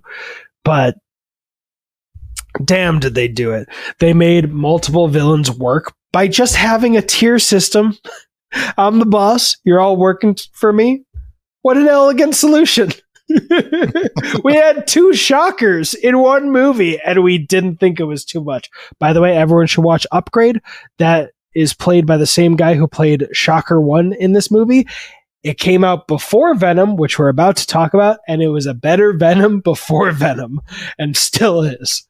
Uh, you're not going to see him eat any lobsters live like Tom Hardy does. So I'm sorry that you missed out on that, but it's still a movie that you should check out. It is R rated though. Fair warning. Um, anything else you want to say about this? Nope. Oh, and just to add one more thing that it's like pulling from past movies, uh, uh, Tom Holland and Zendaya, they got together and they're still together. So they took uh, Andrew Garfield and Emma Stone, who unfortunately did break up, uh, and did it better, I guess. So I don't know. It, this movie's kind of magic. I'm realizing it took all these old elements, and yeah, I'm joking about them dating in real life. Um, that's not an element I'm actually counting in this. They took it, remixed it, made it fresh, and added new things and just uh they killed it. And we had Donald Glover as the Prowler uh, in an amazing scene where he's leaving. He's like, "Hey, what about this webbing? yeah, you're gonna, you're gonna take this off? Oh, yeah. it'll come off in like two hours or so. Hey. Wait, what? No, no, hey, no! Get back here! I, I, got ice cream in here. I gotta see my nephew. Is like, sorry, you did a crime. like, I'm not mad at that. Like, he did do crime. Let him suffer the uh suffer the melted ice cream. And it also started beautifully in the beginning where he goes and does puts the uh Big the intimidation voice, uh, voice, and he's like, "Hey, who, hey you." He's like, "Why did you, what happened to your voice?" Happened for my voice. I know a girl's voice when I hear one. and I, j- I just remembered the reason he helps him in the first place. Like Spider Man gives up the voice and is about to walk away. He's like, all right, this guy's not going to give any, give me anything. He's like, and then Prowler tells him because uh, Peter interrupted. Like, I think Prowler was going to get shot or was like getting in trouble or something in that yeah, situation. it was- the the gun deal was going going south, yeah, and, and then there was a noise in the background, and then they pulled the um, vultures guys' guns pulled on on Daniel Glover. Yeah, he's like, "What are you doing?" And he's like, "Hey, no, no!" And he like interrupted. That that was a moment like I was talking about with the Amazing Spider-Man and Flash being nice to Peter. That just it just added a little bit. Like you could have done that scene and just had him be like, "I'm gonna hurt you." It's like, okay, then here. But no, it's literally because Peter has moral integrity that it pays off later. He didn't do that so he could get something later. He just did him and it paid off. Yeah, I love that. just Tom Holland being Tom Holland. Yeah, and also finally we get a close to the same age. Peter. For me, I know you said Andrew Garfield was your favorite. For me, it's Tom Holland. It was Tom Holland after Civil War, if I'm being honest, and I said that at the time. Um, I do love that Andrew Garfield gets the respect he deserves later on, because he was. I mean, the way he talks about Sp- the Amazing Spider-Man two, it, it was a soul crushing experience to him because he knew how special Spider-Man was, and I'm sure he knew how flawed the first Amazing Spider-Man was, and not exactly Spider-Man. And then I imagine he just hoped they could get it right for the second one, and then see the exact opposite happen. That must have been heartbreaking. So I'm glad he got the respect he deserved later on. But I mean, Tom Holland, even even him as not a character in a movie, he lands his jokes and quirkiness and everything perfectly. I mean, to like the to like where it's like cute almost. Um, so for him to play somebody like Spider Man who's got who's got like a punny, funny side to him, and land those jokes in movie, um, works out really well. Yeah, and him and Ned, their chemistry is so good. Like even when he's figured out that he's Spider-Man, which what a great way to to show like Peter was getting distracted seeing Liz, and he, so he didn't know that Ned was actually going to be at his house to finish the Death Star, and then he's what? I'm not Spider-Man. You were on the ceiling, and then after that, he's like, "Ooh, what if I got bit by a spider? Could I get? No, I, I don't want to get bit by a spider. It's like, Ned, you idiot. You, of course you should get bit by a spider for getting spider powers. And then Peter's just like, the spider's dead. like the way they just wrap up and don't go through the whole Ben Parker thing, which,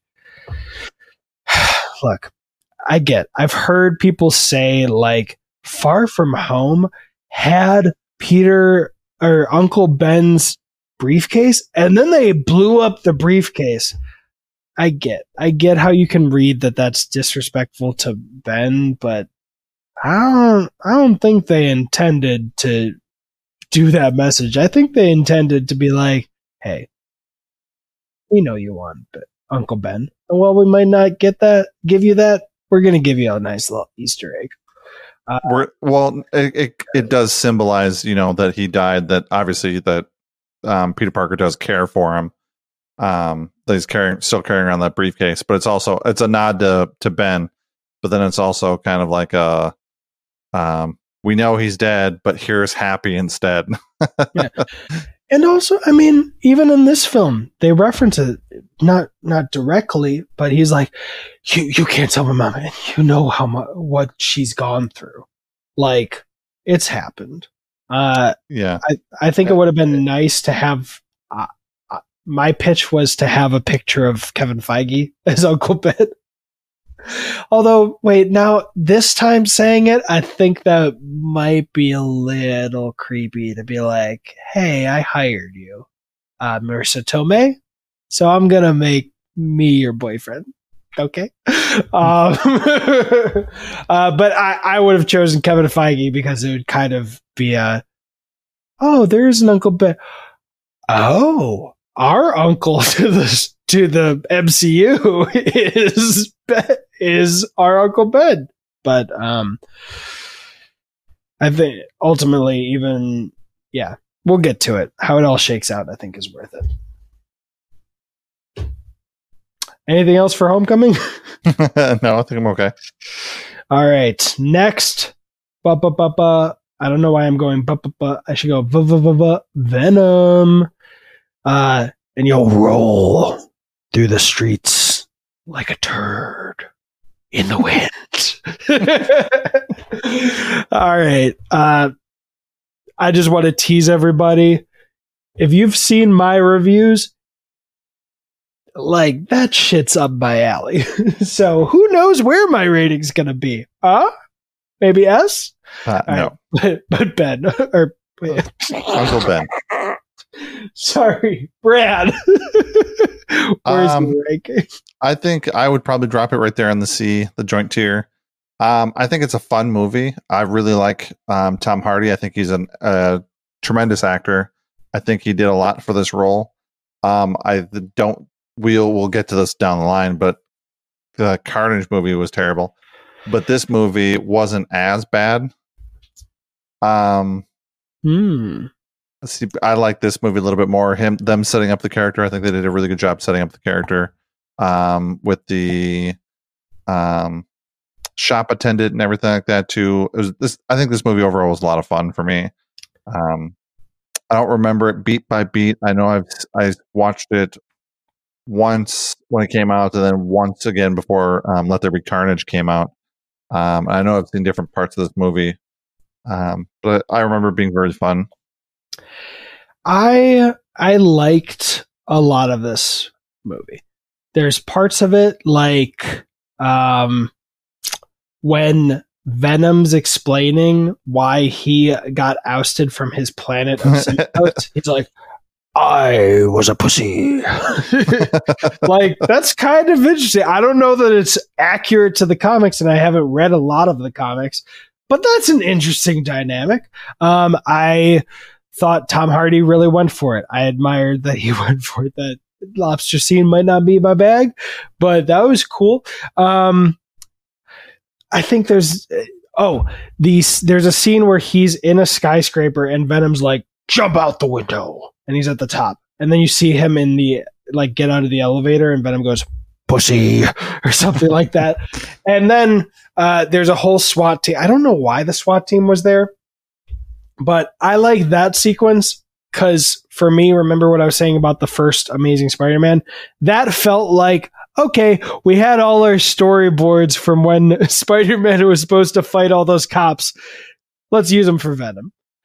Um, but I don't think there's much redeeming after that. When I finished the film, I literally said, that felt like a pilot to a CW superhero show and I wouldn't mind watching nine more episodes. That's how it struck me because there's so much weird stuff. Like uh, Michelle, who I forget her name, the love interest was was like so wasted. Uh, it was uh, Michelle Williams, uh, Anne Weying, who's an W W E Y I N G. who's an amazing actress. So wasted. Uh, cool that they showed uh, female Venom when she had it, but that was wasted. The guy who's a, an, another amazing actor, him doing the they ra- they like chose to do some random silver symbiote for the first one because they were saving Carnage. Obviously, don't do a Riot. Right, yeah. Don't do a symbiote. They they were like, all right, we don't want to waste Carnage, so let's choose a different color. All right. Like literally, they were like, that looks cool.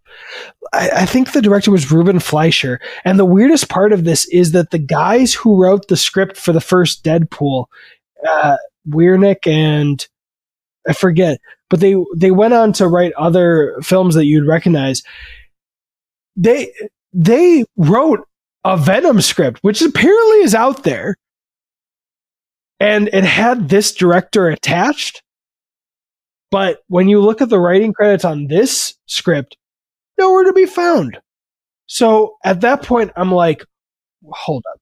You had this script from the writers of the first Deadpool with the same director. And instead of deciding to adapt that to whatever, uh, if there was any tie in to the Garfield Spider Man, just write that out because I guarantee whatever script they gave was probably a banger or better than this one. And then like there's weird inconsistencies. Like the director said that late in the game he decided to add that six months later thing, which really blows a weird plot hole into why the Venom symbiote was wandering around for six months in one host before switching over to someone.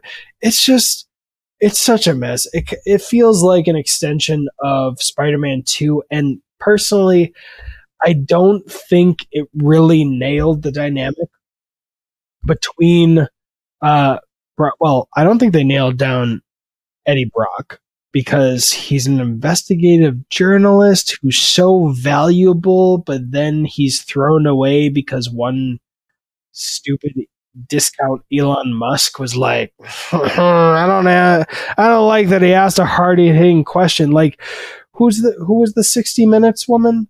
Uh, Di- not Diane Sawyer, right? Or yes, I think it's Diane Sawyer. Diane Sawyer. Can you imagine Diane Sawyer asking Elon Musk a question and him being like, I don't like that question. And her being fucking fired. Like he had his own, own show, the Eddie Brock show. It, I think there was a lot of promise. And I, I think they could have done, they could have done that a lot better. I mean, they could have that could have been tweaked a little bit. Um, but it, at the same but at the same time, if if that guy and I, I'm drawing a blank on whether or not he owned that paper or not, um, and they got a kind of a he had gotten into Eddie Brock had gotten into a little bit of trouble beforehand, so this is kind of like his third strike kind of thing. Um, but yeah, if somebody if like Elon Musk owned the paper and you came at him with some weird question, I can understand you know getting getting fired or or getting so demoted down the list that you're basically you might as well quit. All right, so I don't know if he owned the paper, but even in that case, like I don't know if he did. So I'll give two answers. One, if he didn't own the paper, the paper would only benefit from being able to say that billionaire attacks our our reporter with integrity. like use that to sell headlines. If he does own the paper, then there's got to be another paper that'll hire him. He's not going to be homeless, almost homeless in six months like he is in this film. It would be like James Gunn being fired from Marvel and getting scooped up by DC. Boom. W- worst case scenario, he could do the Alex Jones thing where he has people supporting him and he's a truly independent reporter. It, I think there was so much wasted potential. I, I was going to say C minus, but honestly, I'm going to go skunky. If not, no, I'm going to go I'm going to say my rating is D plus because I don't want to be that mean because there is some good stuff for me, and I don't think that the structure of the film is so dog shit that I would. I definitely won't give it a poison.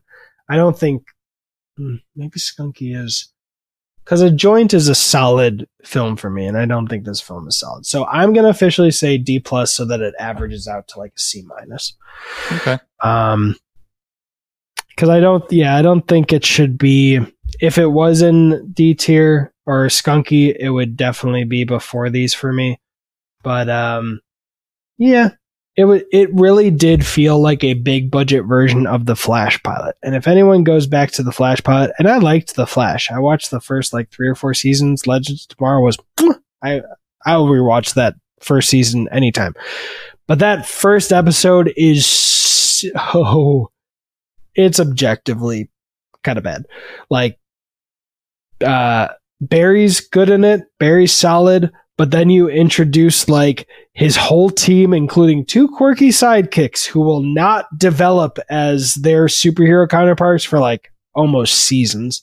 Then you throw in a villain. Then you throw in a dynamic with his stepfather, a love interest. Uh, it's just blah, blah, so, so uh, fast. And the script's not great. Like the villain is introduced robbing a bank and he says that, and the teller reads, this is a robbery. Is this a joke? Guess what tellers are supposed to do if they see this is a robbery? They're supposed to keep their fucking mouth shut and give them the money. You know how I know that? Because I met a guy in improv school who was who robbed a lot of banks, went to jail. Spent, apparently, this is a real thing. You can look it up. I don't remember his name. No offense, he was a nice guy, but he he said he would go in with a note, not armed, say this is a robbery with a little smiley face, and then escape on a bicycle. and he did that multiple times and may I'm not telling people so they can replicate this. He did get arrested. He did spend time in jail. Uh, he did have to pay back money. Um, but they, I think they nicknamed him like something, a nice nickname. he's, he's not violent or whatever. Uh, anyway, it, this really did feel like a quickly done CW pilot that was somehow given a hundred million dollars.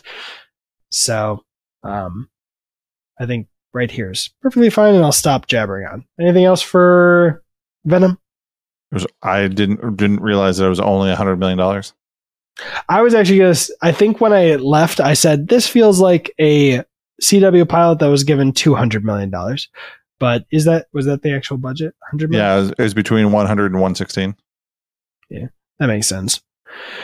All right, next. All right, I, I'm just gonna. I know where you're gonna put it, so I'm just doing that while I scroll. Yep. Right in the F tier. No, uh, Spider-Man into the Spider-Verse. Where are you putting it, sir? Um, I think when we did the review, I think I was at a mushroom. Um, I would say it's probably like the A plus S minus tier. Um, Mind if I just drop it in S tier? Yeah, go ahead and drop it in S tier. Um, Foreshadowing, I was going to push it there anyway. Yeah, S, plus, S plus plus. By the way, if anyone zooms in, I grabbed the. I didn't grab the Spider-Man into the Spider-Verse uh, poster. I grabbed the cover for the Spider-Man into the Spider-Verse junior novel, which I've never read, but I had to. Um, I would say looking back on this, this is probably. Uh, I'm gonna save Across the Spider Verse for last. Um, I would say out of all the movies, this is easily my favorite one. Um, I didn't didn't know about it at first until we Ooh, did the review. Okay. Um, I didn't know about it until the to the we did the review. The I really like the art styles. Um, yeah, just exciting. It's fun. It tells the same story but slightly different. Um, it hits all. It hits the all the spoiler canon pieces of the Spider-Man franchise. Um, but does it in a slightly different way, and it does it with a slightly different character. Um, and he's artistic and he's fun. He doesn't he doesn't have as many puns as the rest of them do he still has some puns and some funny bits, but most of it is. Have you heard of the shoulder touch? Yeah, just it's just fun. Hey. Just a fun movie. yeah. Um. Gosh, this. Uh. I I'm gonna have to bring back up one thing you said when we do uh one of the future movies, but yeah, this is a. I saw this movie seven times in theaters, and a couple of those times I fell asleep because at the time I had a used 2013 Tesla, so I which charged very slowly at the superchargers, but it was free supercharging. So I would literally put it on the supercharger, go in with my AMC A list, and watch this again. And um, occasionally, because they were comfy seats, go. but um, and I'm glad I'm remembering this because my memory is garbage. But during the polar vortex, the first one in Chicago, my buddy Billy, who has now passed away, uh, I saw it was my fifth time seeing it when I saw it with him, and it was his first time. I'd seen it with my daughter or alone and you know everyone was losing their mind saying this is the greatest spider-man movie of all time and i was enjoying it and i don't even know that i disagreed with that but i was like huh it's not really clicking fully for me um, and that's because I'm racist. No, I'm kidding. Uh, No, it just wasn't. And, and it's funny because I mean, if for the people that Please don't say because it's true. you, no, because the people because the people that know you know That- that, that's not true. So it makes it funny when That- you That's the only reason I say that. If I, if any part of me was like, I might be racist deep down, I wouldn't be making that joke because I wouldn't want to draw the extra scrutiny. Be like, wait, he does say it. Let me. he is racist. Um, Blindspotting is my favorite movie, um, which is not proof that I'm not racist, but it'd be pretty. It, would be pretty impressive to me if some like white nationalist, like neo-Nazi, was like, "Yep, I hate all the non-whites, but damn, was Blindspotting a well-made film." Um, I I would want to talk to that person. I, I was gonna say talk to that man.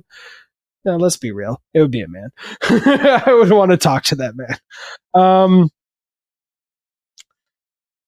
but it was watching it with Billy that and his amazement of it, and he doesn't he he doesn't he didn't watch movies as much as I did, but it was him seeing it, and I think it was seeing it with an adult who was wowed, because you know when you're watching a great movie with a kid and they're like, "That's a great movie," you kind of have to be like, "Yeah." But also, you liked playing with fire, and you thought that was a great movie. So everything's a great assault. Um, he made he made me see how amazing this movie is, and it was so good. And I've told Brad this, and I've said it publicly. But when No Way Home, the rumors that that was going to be a multiverse story, I was like, no. Amy Pascal, you are doing the Avi Arad and you're gonna shit the bed. Um thankfully we ended up with a uh the good place thing, which I've said this again, so I'll really s- speed through this.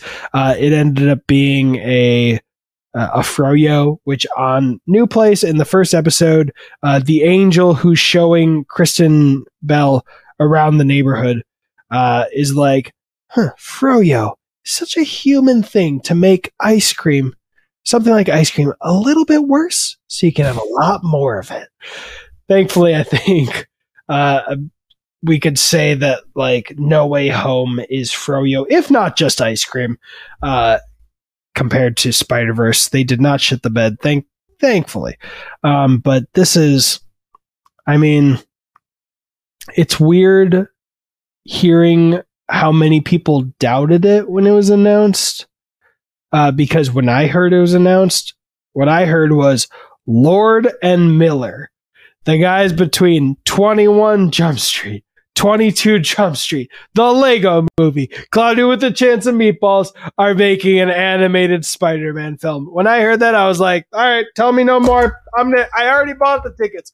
I know they're not on sale yet, but I bought them. Don't worry. Stop telling me. Stop. You can only convince me not to go if you say anything else. I was I was there, and uh, I mean I I think they would say anyone would say in a heartbeat that what was made with between Lord Miller and the three directors and everybody who worked on this film was better than even I would have expected, uh, knowing that Lord and Miller are there.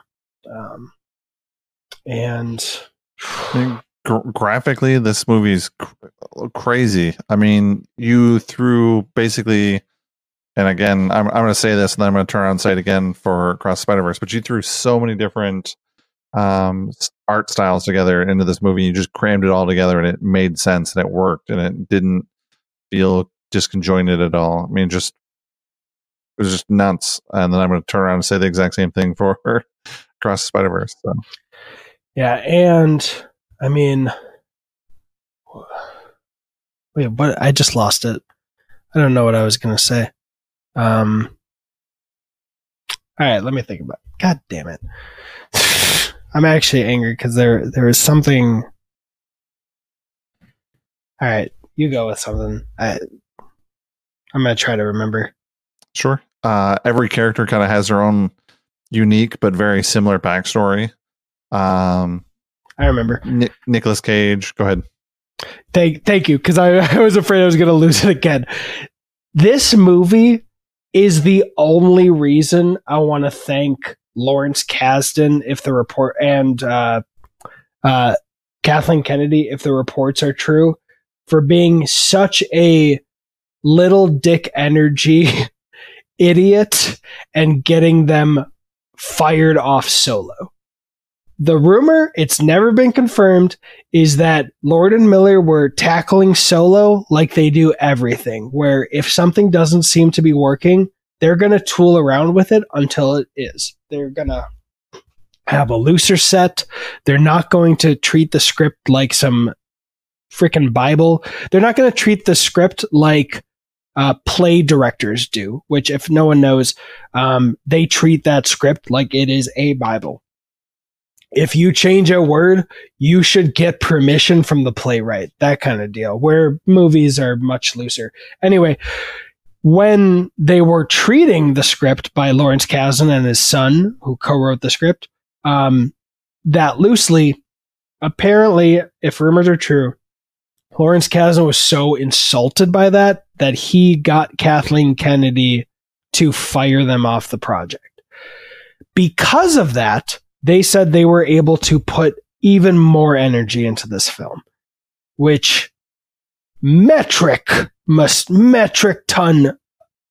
Uh, let me wait. Let me figure out how to say this. The that mistake of firing off the solo was if you put it on a scale, it would weigh a metric ton. I saved it. Not what I was intending, but I'm giving up on it and saving it and moving on. Um, but the silver lining is that this movie was even better. so, yeah, I, I, I'm good. I'm good with them not cashing in on more soulless, uh, s- having solo sequels that'll suck. uh, and, you know, getting money from us on that end in exchange for an even better Spider Verse movie. Um, the only thing I'm going to mention that I thought was a flaw in this movie, in the whole thing, uh, there are, there are other people who have said stuff like they said uh, they sh- that Gwen should have talked to Peter P- Peter B. Parker as her way to close that wound of her Peter dying, and I agree with that. But the only th- thing I thought uh, was a mistake that I haven't heard anyone say was during the uh, "What's Up Danger" sequence, we get all these echoes of things that have been said to Miles, things that we're supposed to know, or that the movie is communicating to us that it were big moments before. We hear you have this spark in you uh, from uh, from his dad outside the room. We get you're on your way from his uncle. And then we hear we don't our family doesn't run from things from his mom, which was a good line, but in that scene I think the framing is off. Because in that scene it's really quick where he asks, "Mom, why don't why don't we move out of Brooklyn?" I think. And she says, "Miles, our family doesn't run from things." And it's a two shot with them and that's it. She tucks him in, gets out of there. The only thing I would change is just make those close ups for each of them. Just cut between them and make it more impactful by having her face like fill the essentially fill the frame more. Um, because that's in the what's up danger sequence and I I don't think it hits. I don't think the setup is as strong as it could have been. Um, I'm mentioning that now because I'll spoil it. They solved the fuck out of that with boy is she does woo! Uh, mama is a real character by the sequel. She i mean she's a real character in the first one but let let's be real her screen time is just minimal compared to the two father figures. Um, she gets the great moment of uh, mm, one uh, just one more like kissing him or no in a minute because he's like all right we gotta go in a minute. And he's eating the soup and then she's kissing him on the cheek and he's like i gotta go in a minute like it's it's adorable she's uh, she's a great character but it's it's such a small role comparatively that i think uh they did the right thing of giving her a lot more in the sequel anyway i'll stop talking because we all know this is amazing and i keep eating up the time for Brad. Also, tell me if you're disagreeing, but I'm just calling an audible. This is going to be a part one. Uh, I it's ten twenty six for this is this has gone so much. I think this tier list might end up being longer than our tier list and spoiler review for Fast X because I think we took an hour for the tier list. Yeah. that one, and we're we had a couple technical technical difficulties, but we just hit two hours and fourteen minutes recording. How, what what do we got left? We have uh five movies, six movies. We have five movies, including my surprise. We have Far From Home, Venom, uh, uh, Let. What was that fucking movie's name? Let There Be Carnage. There Be Carnage. We got No Way Home, and we got Across the Spider Verse. All right, we're we are not doing Across the Spider Verse in the tier list today. So we've got four movies. We have the surprise, which will take like three sentences, I promise. I know I'm going to break that promise technically, but it'll, it'll compared to the others will be good. Uh, do you have anything to say more for Into the Spider Verse before we end your suffering? If you haven't, if you haven't seen it, go see it. Yeah. Uh, all right. So really quickly, we'll go. Actually, Far From Home and Venom: Let There Be Carnage might be shorters, shorter ones. But where would you put Far From Home? Um, Far From Home for me is a solid movie. Um, I don't think it deserves. I don't think it's for me. I don't think it's above um, Far or um, Homecoming. Yeah, I'd probably put it in B plus A minus tier, probably closer to the B plus range for me.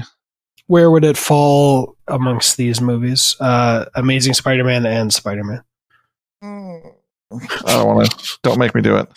Probably in the middle of them. Let's do it. Let's do it in the middle. All right because I really like um, Amazing Spider-Man.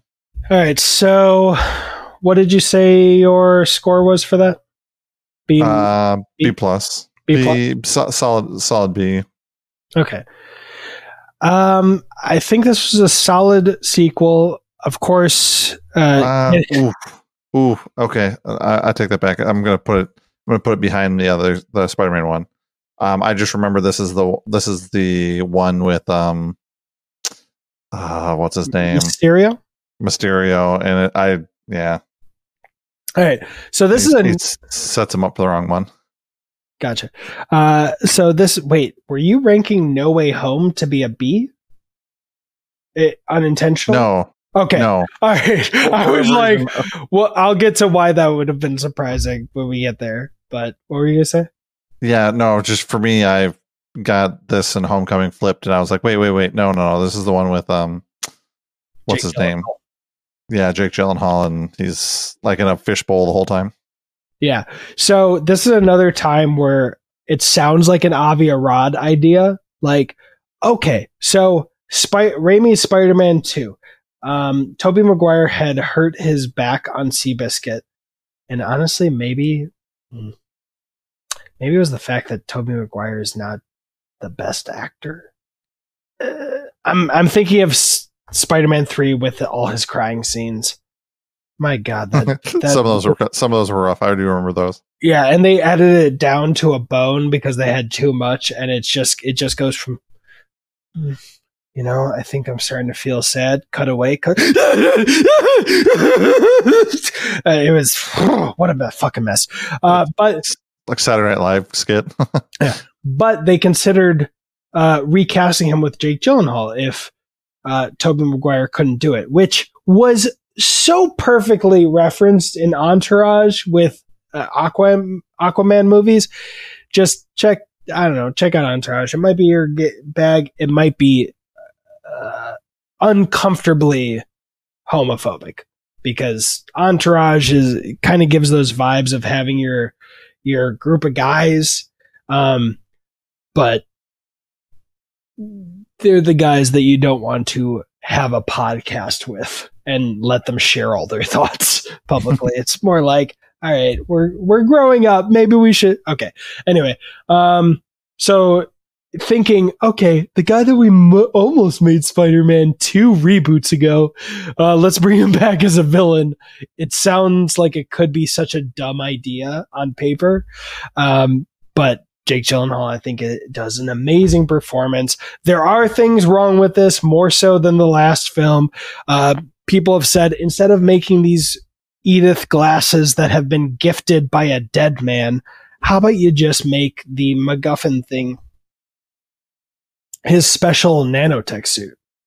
Just make it the nanotech suit. Make him question if he wants to keep being a hero.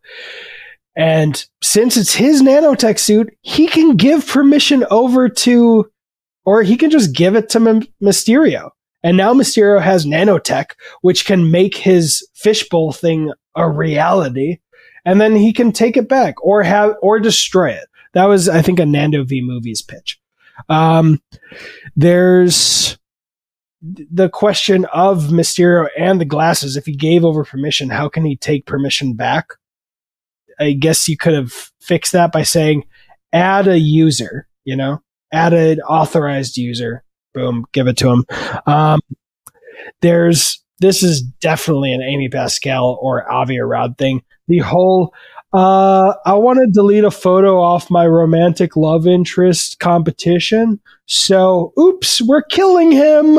Ah, that that is one thousand percent a dumb Sony note of we haven't had an action sequence. Force one. um, but on the other hand, like I said, you've got the great performance by Jake Gyllenhaal. I think the VFX angle is actually really interesting for someone because Mysterio was a VFX artist or a special effects artist, actually.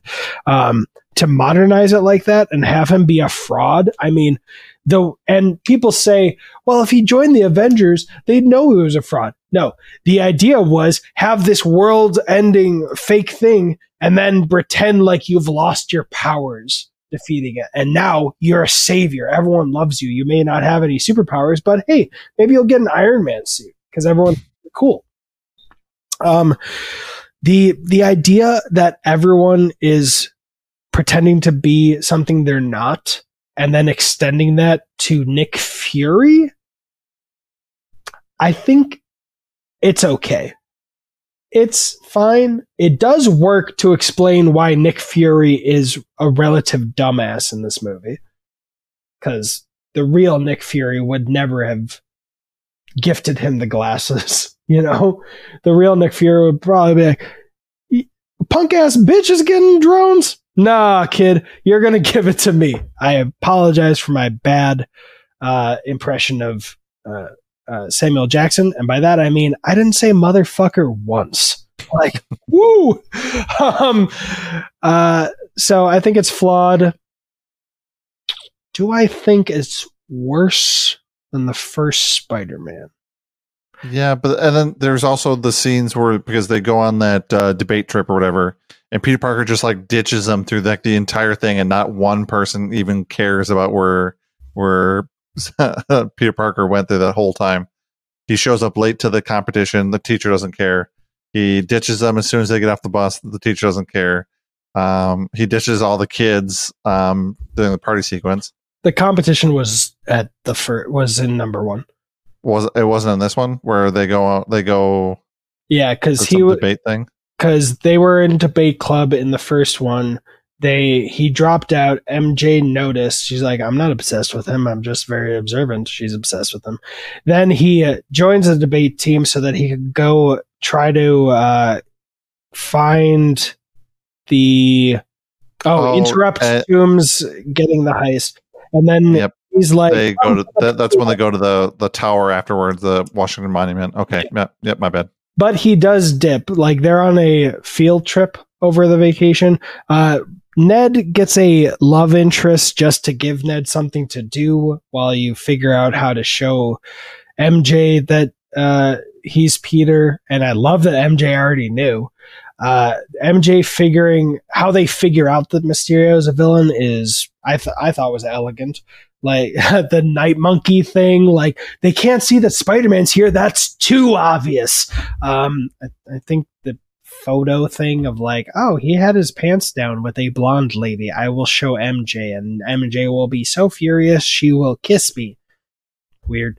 Um, but him having to him having to save Oh yeah, he didn't even come up with the name. When he's saving Ned, he's like, "Oh, that, uh, that's not Spider Man. That's uh, that's that's Night Monkey." I thought that was good. Um, yeah, it, it was a little wonky. Uh, they had the f- the gruff bus driver who's really the chameleon, I guess, in the comics. Cool little Easter egg. Um, you know what? I think you nailed it. I think I think they really dropped the ball of not having the scene where Peter talks to um Aunt May. You know, that was teased at the end of the last one where sh- she sees him in the suit and says, "What the fuck?" Um they really did a disservice to the writers of not telling them about the blip. Like that's why everyone's the same fucking age in his class because they didn't know. They just added one guy who we never see again, MJ's other love interest, who she doesn't give a shit about, um, and said that, or and had him aged up, but yeah, Yeah, I the the one thing that they do do well in this doo doo. It- do do they do do well is they set, set up the set up No Way Home at the end of this movie by having having him get exposed or just or right before he gets exposed. So they do set up they do do a really good job of setting up the next movie um in this movie. One thing I want to shout out is I think Do do. Yeah, do- I think do do. I think do do all the time. Um, I think the reason why this movie suffers and the last movie was so good is because, or was better, is because it's the writers who wrote the first film. You can see their work. They went on to direct uh, Game Night, which was a great small movie, so much more enjoyable than you expect. They went on to direct uh, Dungeons and Dragons: Honor Amongst Thieves. So you can, and I think they were attached to direct the Flash before either of those. But like, who wasn't? Even I was attached to direct. Um, don't fact check that. Let's just make it internet canon. um, but like, they're really good at this. Like, they've made a solid Spider-Man Homecoming, one that on our tier list, and I didn't expect this, although I do you think it, I think it's correct, above Spider-Man 2, which some people still say is the best Spider-Man movie, and I'm not going to squash that, you know? Live your, live your, live your life. Um, enjoy it. Cause I, I, it was, I was, not to go, not to harp on you, but it was shocking to hear you shit talking. Right. And you didn't even really shit talk it, but compared to the rest of the internet, you basically said like they should fucking die for making this film. um, yeah, I think it was messy. I think they they fucked up not communicating between the writers' rooms or whatever. Um, but damn, did did they give Zendaya a great character? Like they made her more than just a caricature. Um, uh, hell, I even remember her saying "bo." It's like what "bo." It's my favorite word. It can mean anything. It can mean like uh, hello, goodbye, fuck you, or whatever. I think in Italian in Venice, bo. And like him getting the the black dahlia necklace and then it breaking because he he had to fight the water monster, but then her loving it even more because she loves broken things. Ah, uh, you know what? Mm, nah, I'm not gonna move it. Uh, I'm kind of trying to convince. Part of me is trying to convince myself to uh, move it, but I think it's good. It has a lot of promise. It doesn't. It's not the best. I think.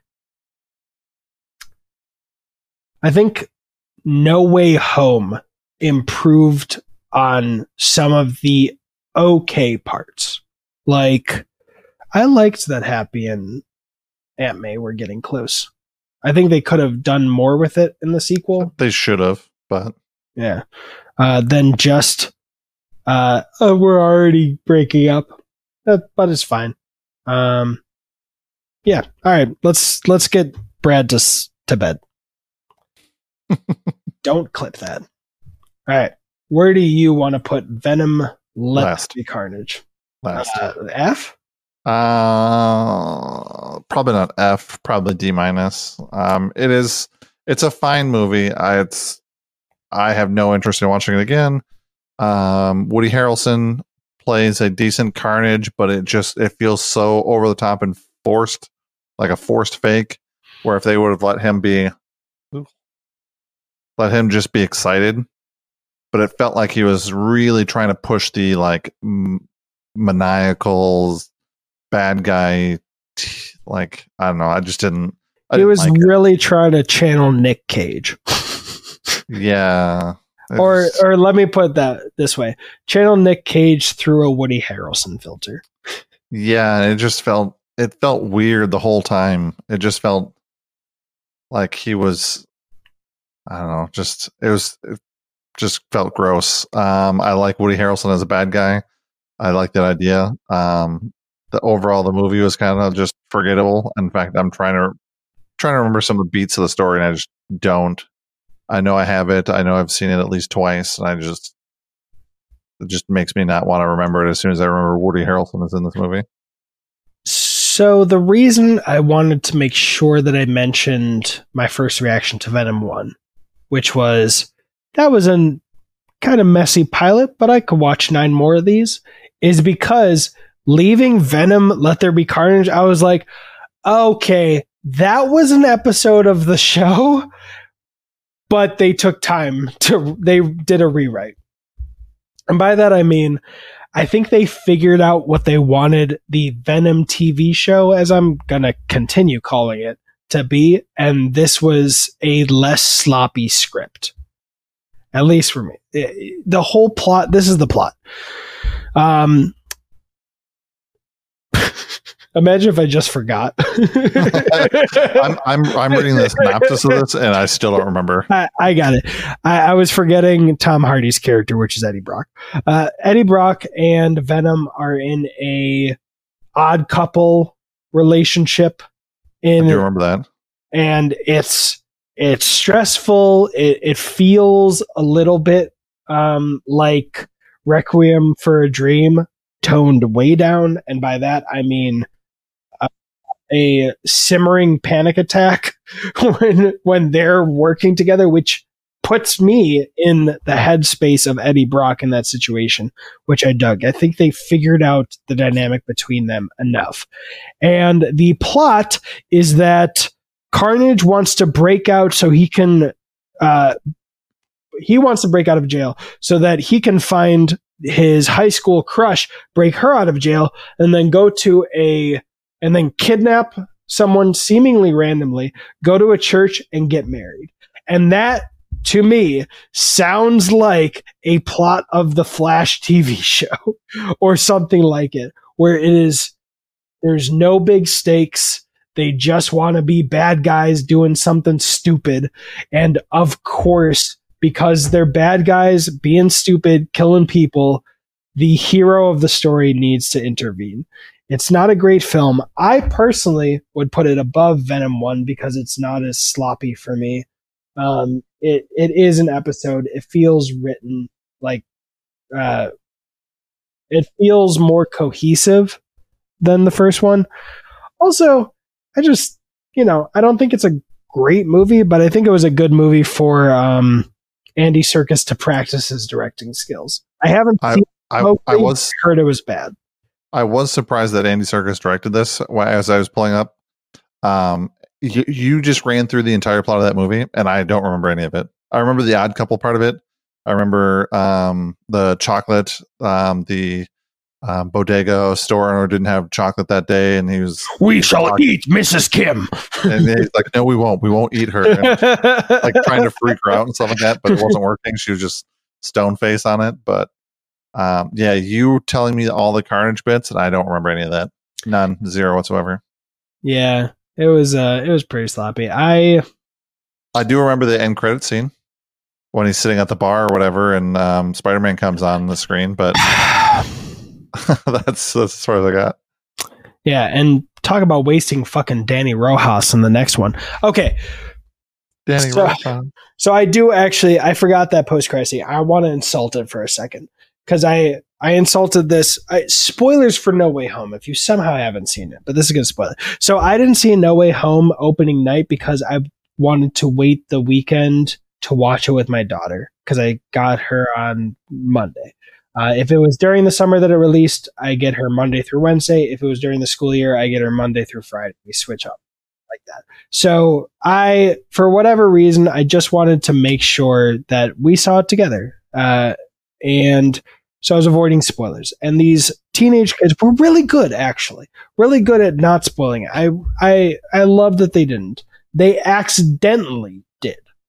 I'll just say that because we were talking about this Venom tease and they weren't spoiling anything for No Way Home. But I was like, uh, yeah, when we get that po- mid credit scene where he gets teleported to a like a Hawaii or something, and then you see Peter on screen with his mask off.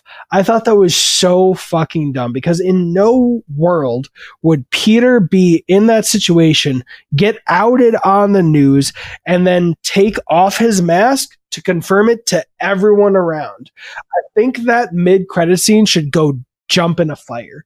And then like, spoiled me because one kid was like, like Aunt May. and then he caught himself. so it was like, it kind of spoiled her death, but also made that moment better because they didn't fully spoil it. So when I saw her get hit, I just started crying. And my, my daughter was like, why are you crying? So I don't know why I'm doing my talking too long about a different movie. but um you know, I think I would really put it like C minus because it it figured it. Wait, did I put C minus for Venom? All right, if I put C minus for Venom, I would put C plus because at least it was more cohesive. Oh wait, what does that do then? You had D plus or D minus? Uh, D. D. I mean, I, I put it last, but Right. Yeah. It's D and I'm putting it C plus because so I, C. So it should be like a C minus then, yeah. all right. Well, I'm sorry I moved it, but I, I thought we were gonna end up here. But if yeah, because I would have had it like this. Maybe this. I don't know. So yeah. How's that look good to you? Yeah. All right. Right. What? Let's keep trucking. The last movie that we're ra- or besides that surprise one, the last movie we were ranking. This is why I want to come back and I was surprised that you said this was uh, Into the Spider Verse was the best Spider Man movie because I remember when this came out, there was a a debate, not not a real debate. I think it was. If I can talk for you, I think you were debating with yourself which one was better. So I was surprised when you like tell me if I'm wrong, but I thought you uniformly claimed Spider Verse was the best out of these. It is. I would say Spider Spider Verse is the best, and I would say No Way Home is second. Um, Like I mean, what what's yeah S tier second. S tier second? Yeah, I would say that those two are easily the, t- the best two movies of the entire franchise. Um, I, don't, Agreed. I don't know if there's anything I can really say. I do think that it is a touch messy in the middle. If I'm going to nitpick it, um, it is and the the ebb and flow of um the Green Goblins going from good to bad um, based on his mood ring that day. Um, the- I mean, but I'm I'm nitpicking some very some very small things in the middle of this movie that's not really that important. I think they do a really decent. I do. I think they do up until this point.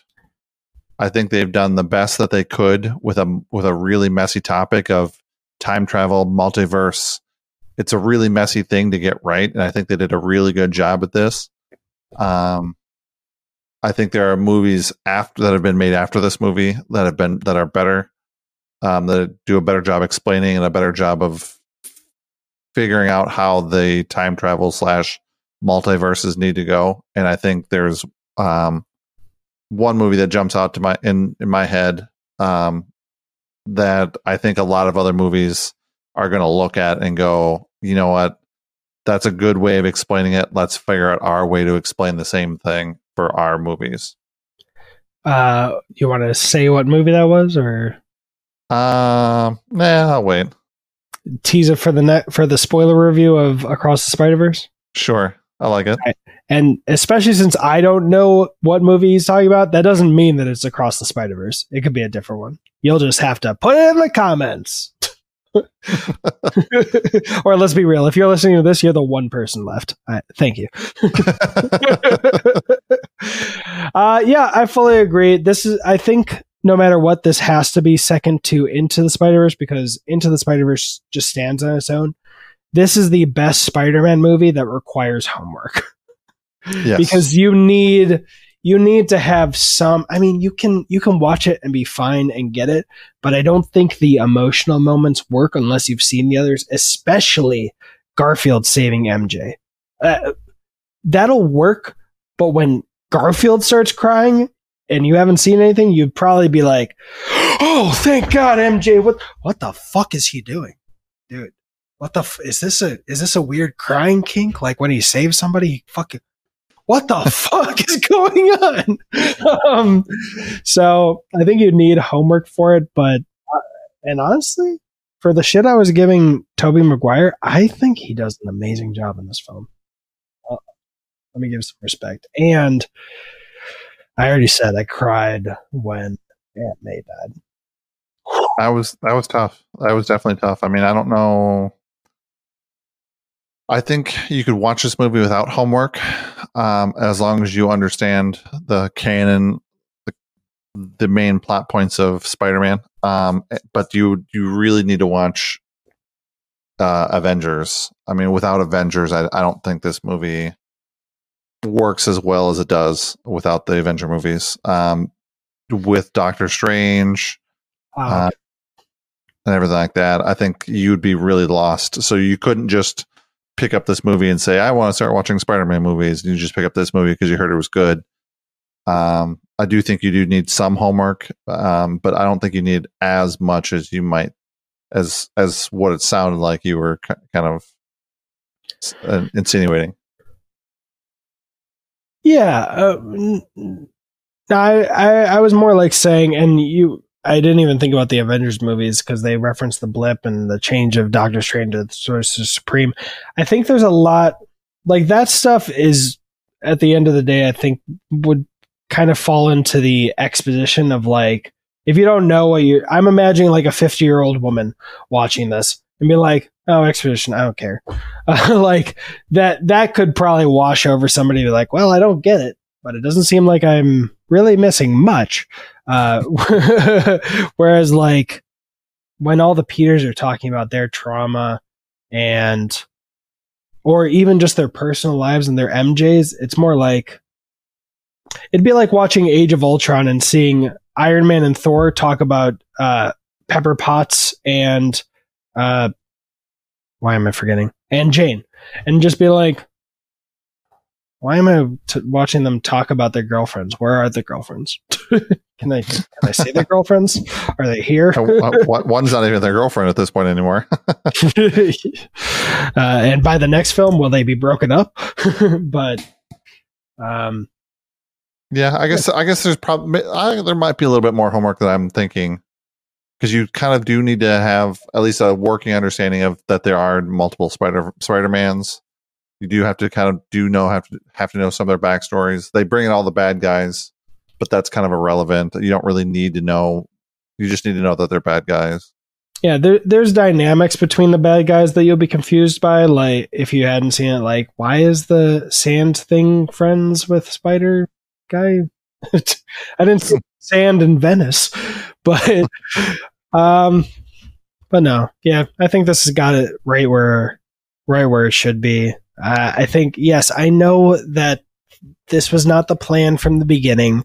Everybody who's been who I reference who's been complaining about Ben not being respected, when this came, they were like, "Yeah, sure, Aunt May dying was great." And now that we look back, we got a pretty good trilogy, but it still wasn't the plan. So you can't. I'm just like, all right, I get it. I get it that you wanted Ben, we ended up with something pretty cool at the end of the day. Even if you know, Far From Home is a is a little more flawed and lacking, and this because of COVID definitely has some wonky things like Sandman's always sand, Lizard. Well, Lizard is more easily explainable. Um, and Green, Green Goblin's two faced. Um, depending on what his eye color is. the the fact that his uh, Power Ranger helmet was fully CGI because they couldn't find the physical one in time. You know, there's there's stuff like that. There, this definitely has a longer list of ways to improve it than Into the Spider Verse does. But at the end of the day, man, they killed it. They they did such a for for what they could have done, everything that we know that they could have done. they did a great job.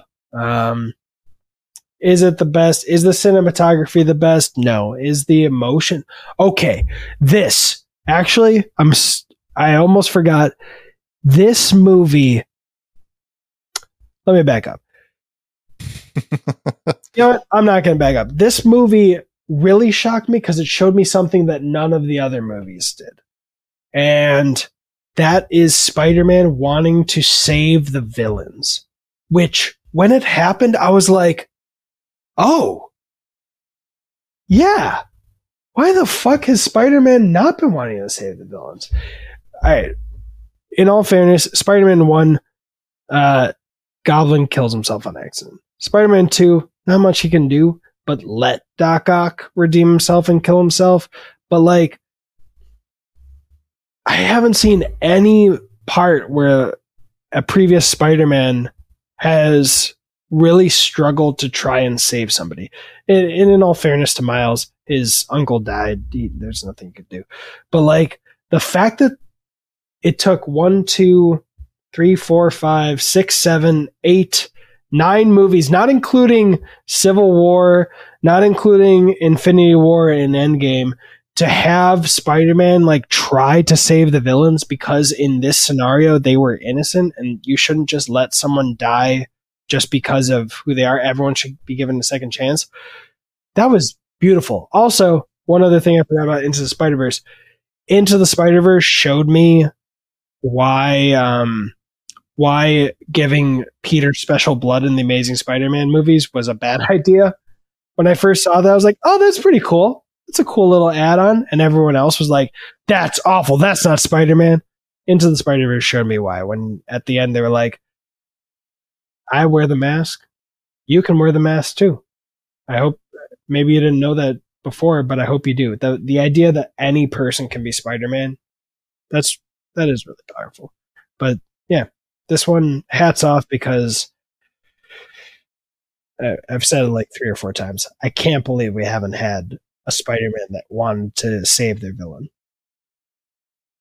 Yeah, especially with how soft-hearted Super or Superman We've only been talking about this for three hours, and somehow I get Superman, um, Spider Man, um, with how soft hearted and kind uh, Spider Man is, and the happenstance of him becoming Spider Man to not just be one of those hardened guys like uh, I'm the I'm the ultimate good guy. I've got to crush all bad guy, crush, crush, crush. Um, where he kind of gets got bit by accident. He's a kid. He you know still has uh, a lot of naive tendencies um, so for yeah for it to be nine movies and him not try and save not try and save somebody regardless if they've done him wrong or not is just you know it's weird so it's kind of it was refreshing to see in a lot of superhero movies we don't necessarily get to see get to see that because it's always the struggle of good versus evil and bad guy crush good guy crush and hopefully the good guy comes out on top yeah. So. And I want to be clear. I'm not saying like Spider Man's been bloodthirsty. Obviously, Miles saved Kingpin or whatever. He didn't kill him. Um, but we've just never had a situation where it's so clear that a villain's going to die and Spider Man has a problem with it. You know? Yeah. And yeah, it's just good on him. Good on him. Um, I think that yeah, that's it for the ones here, except for the surprise one. And I'm gonna just do a little Premiere Pro magic and add it because I'm I'm not wasting any more time of Brad's. Brad, Do you want to? Well, first, before you guess which one I cried four times, do you want to guess what the surprise one is? Um, I have no idea. I'm trying to think of what one, what Spider-Man movie or Spider-Man spin-off even could right. be. The moment I remembered, I was afraid you'd uh, get uh, uh, realize it, and you will while I lead up to it. Uh, but it was when I I was talking about how insulting it was that Into the Spider Verse was the lowest grossing Spider Man movie. Do you remember the movie I'm Only Glad Exists because it has a lower box office gross? No. Morbius. Oh, yeah. Okay. have you seen Morbius? I have not. I've stayed away from that movie. I have not either, and yet I hope you join me in ranking it unequivocally poison. Oh, there's a reason why I haven't seen it. There, I mean, it's free on Disney Plus. You can Is it? go watch the movie. Yes, and I'm not gonna. still have yet to see it. I've had plenty of opportunities. It's I've been on Netflix for a while too. yeah, I've had opportunities where I've sat on the couch like thinking like I should watch something. I don't know what I'm going to watch and just watch brainless TV instead of watching a movie. And I still chose to watch that over this. So I don't think I've ever watched it. I would watch seasons of Keeping Up with the Kardashian before I would want to watch Morbius. Now, to be clear, if we do review a thon, I'll watch Morbius. I'm not going to watch seasons of Keeping Up with the Kardashians before it to prove a point. But uh, will you join me in ranking it poison? yeah, I mean, I'll get to it eventually. I mean, now that we've joked about it, I probably will have to sit down at some point in time and watch this movie yeah. because I know it's going to suck. Um, Feel free to wait until we actually do a review a thon just to delay your suffering even further. just so I don't have to suffer twice. yes, yes. uh, yeah, it would be pretty bad if, like, if it's as bad as everyone has said, if you have to watch it twice and you can honestly be on your deathbed and said, I watched Morbius more times than Spider Man 3. um, yeah, so I, I premiere pro that and it's at F tier. It's got a TD tinier one because if I put it properly, it would have expanded here. Okay. Actually, just so I don't make my life harder, now I premiere proed it in because I don't want to have to move it away and put it back. Uh, that's our Um, but tier list. I, I can't imagine that that movie's worse than like Eternals. I mean, I've seen Eternals twice, and both times I can't imagine it's worse than that. I'll say this. I'm going to bet that it's going to be worse than Eternals, but more engaging. Okay. Because for me, what's bad about Eternals is that it, it never grabs me. It's It- something about it is I don't know what it, You you get enough time with each character, but not enough at the same time to actually feel like care about any of them. It Yeah. just feels like they give you five minutes of this one, five minutes of that one, five minutes of this one, and it just felt like, okay, why do I care? And I thought uh, Brian Tyree Henry, I think, who voices Miles's dad, he's the he's one half of the gay couple in Eternals. I thought they were a cute ass couple. That whole vibe, them and their kid. huh. I I did the movie's bad. Uh, and, and also, I think Nando V Movies did a like appreciating Phase Four type of video, and he talked about how the uh, woman who runs really fast in the Eternals that was a great flash sequence or something. Still something about the film, just not engaging. Yeah. Um, I don't know why you watched it twice though. One's in theaters, one's at home. yep. Still, that didn't explain it to me at all. you know what? Uh, unless it was a situation like me with uh, There Will Be Blood, where I saw it in theaters and hated it, and then I rewatched it and realized I was a dumbass. If you were like rewatching it just to be like, maybe I need to watch it one more time, then that's like, yeah. I mean, it's got a lot of good actors and actresses in it, and it just it just doesn't work. I mean, it could have been um, a really good TV show. yeah, obviously with the with the story that anyway. Okay, we're seven more minutes we're over three hours. It is eleven o'clock. Uh,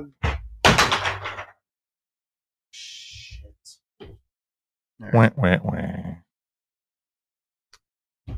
No. I... So, so my daughter got me this number one dad trophy thing, and I forget how, but it somehow broke. And then she super glued it back, and I just knocked it off, and it broke again. Hmm. Well, fix you got to fix it with gold. I don't think I, I got that money. I'm just gonna super glue it again before she sees it. Uh, Ted Ted Lasso three reference. You gotta super glue it with gold. Wait, what? Yeah, if you fix it's I forgot what it's called, but fixing things with gold, it's a Chinese thing where they like break things, and then reattach it with gold, like uh, gold inlets. And gold. Oh yeah, Um, and then I remember. And they- it they it do- stronger, and more beautiful. That makes it stronger, and then they do that for the bowl, and then they also do that with the believe poster. I- oh, I I, didn't realize that connection. Okay, I still can't afford it. All right, if you're still here, stick around for the review-a-thons. We're going to be doing the first four Mission Impossible movies in anticipation of Mission Impossible: Dead Reckoning Part One. Uh, this is the year of part ones. um, but also stick around because we're going to come back with our spoiler review of Spider-Man Across the Spider-Verse. Apparently, that's going to be six hours long if we keep up Double it up. Same math as our Fast X tier list. What the fuck was this? Holy shit! I'm so sorry. Um, and hit hit the like button or leave a review. Hopefully five stars. That'd be nice. But I I can't. I'm not gonna tell you you have to. Just make it honest. Uh, I'm Brian at Movies Are Dope. This is Dr. Brad Octavius. Oh wait, let me get our let me get you a big mug up here. Oh yeah, and your favorite version. Super big. I know you hate that. Dr. Brad Octavius. Follow him at Brad F912 and just have a very spiderific. I don't know. I don't know what I'm doing. I'm getting tired. If I'm getting tired, Brad must be out of his god dang mind. He has to wake up in two hours. Don't fact check that. Everyone go to the video and just go watch the last minute because I want to see I want you to see Brad's reaction when I said don't fa- right when I was saying don't fact check. All right. Bye everybody. Bye bye now. Oh, what's your ranking? Put it in the comments. Bye.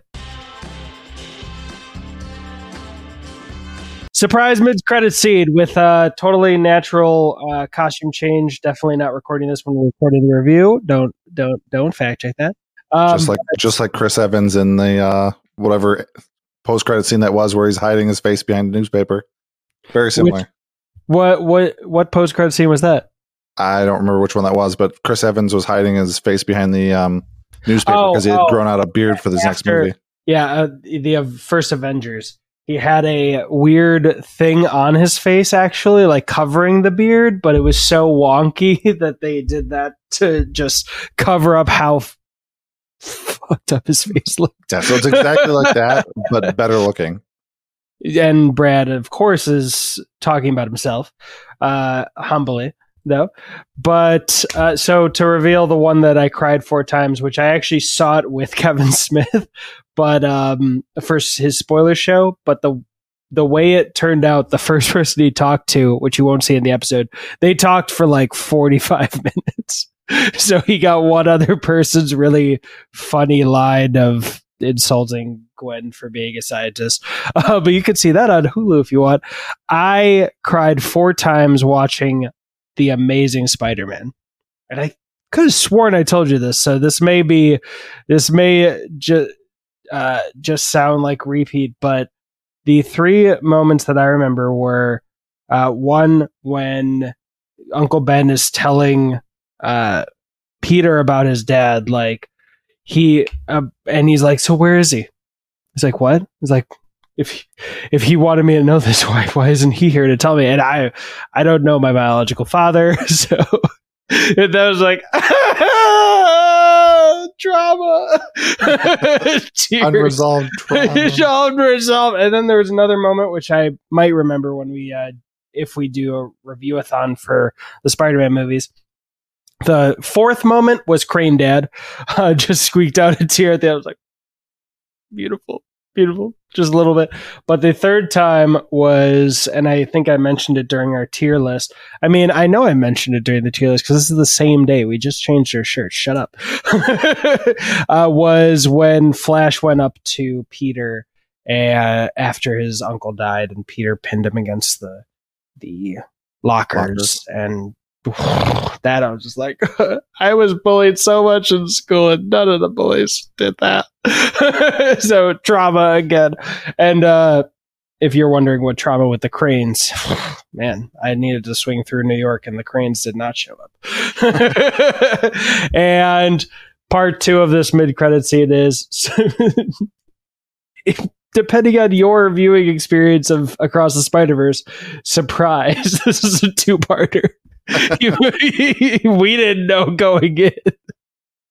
And you may not, apparently, from what I've been hearing, a lot of people, and I'll blame the marketing, didn't know this was going to be a two parter. So, uh, see you there. Check out the full review. And I'm going to be talking about a giveaway on the spoiler review. So, if you have gotten this far, please just spend five more minutes at least on the spoiler review to find out what the giveaway is because it's like in less than a week that'll be done.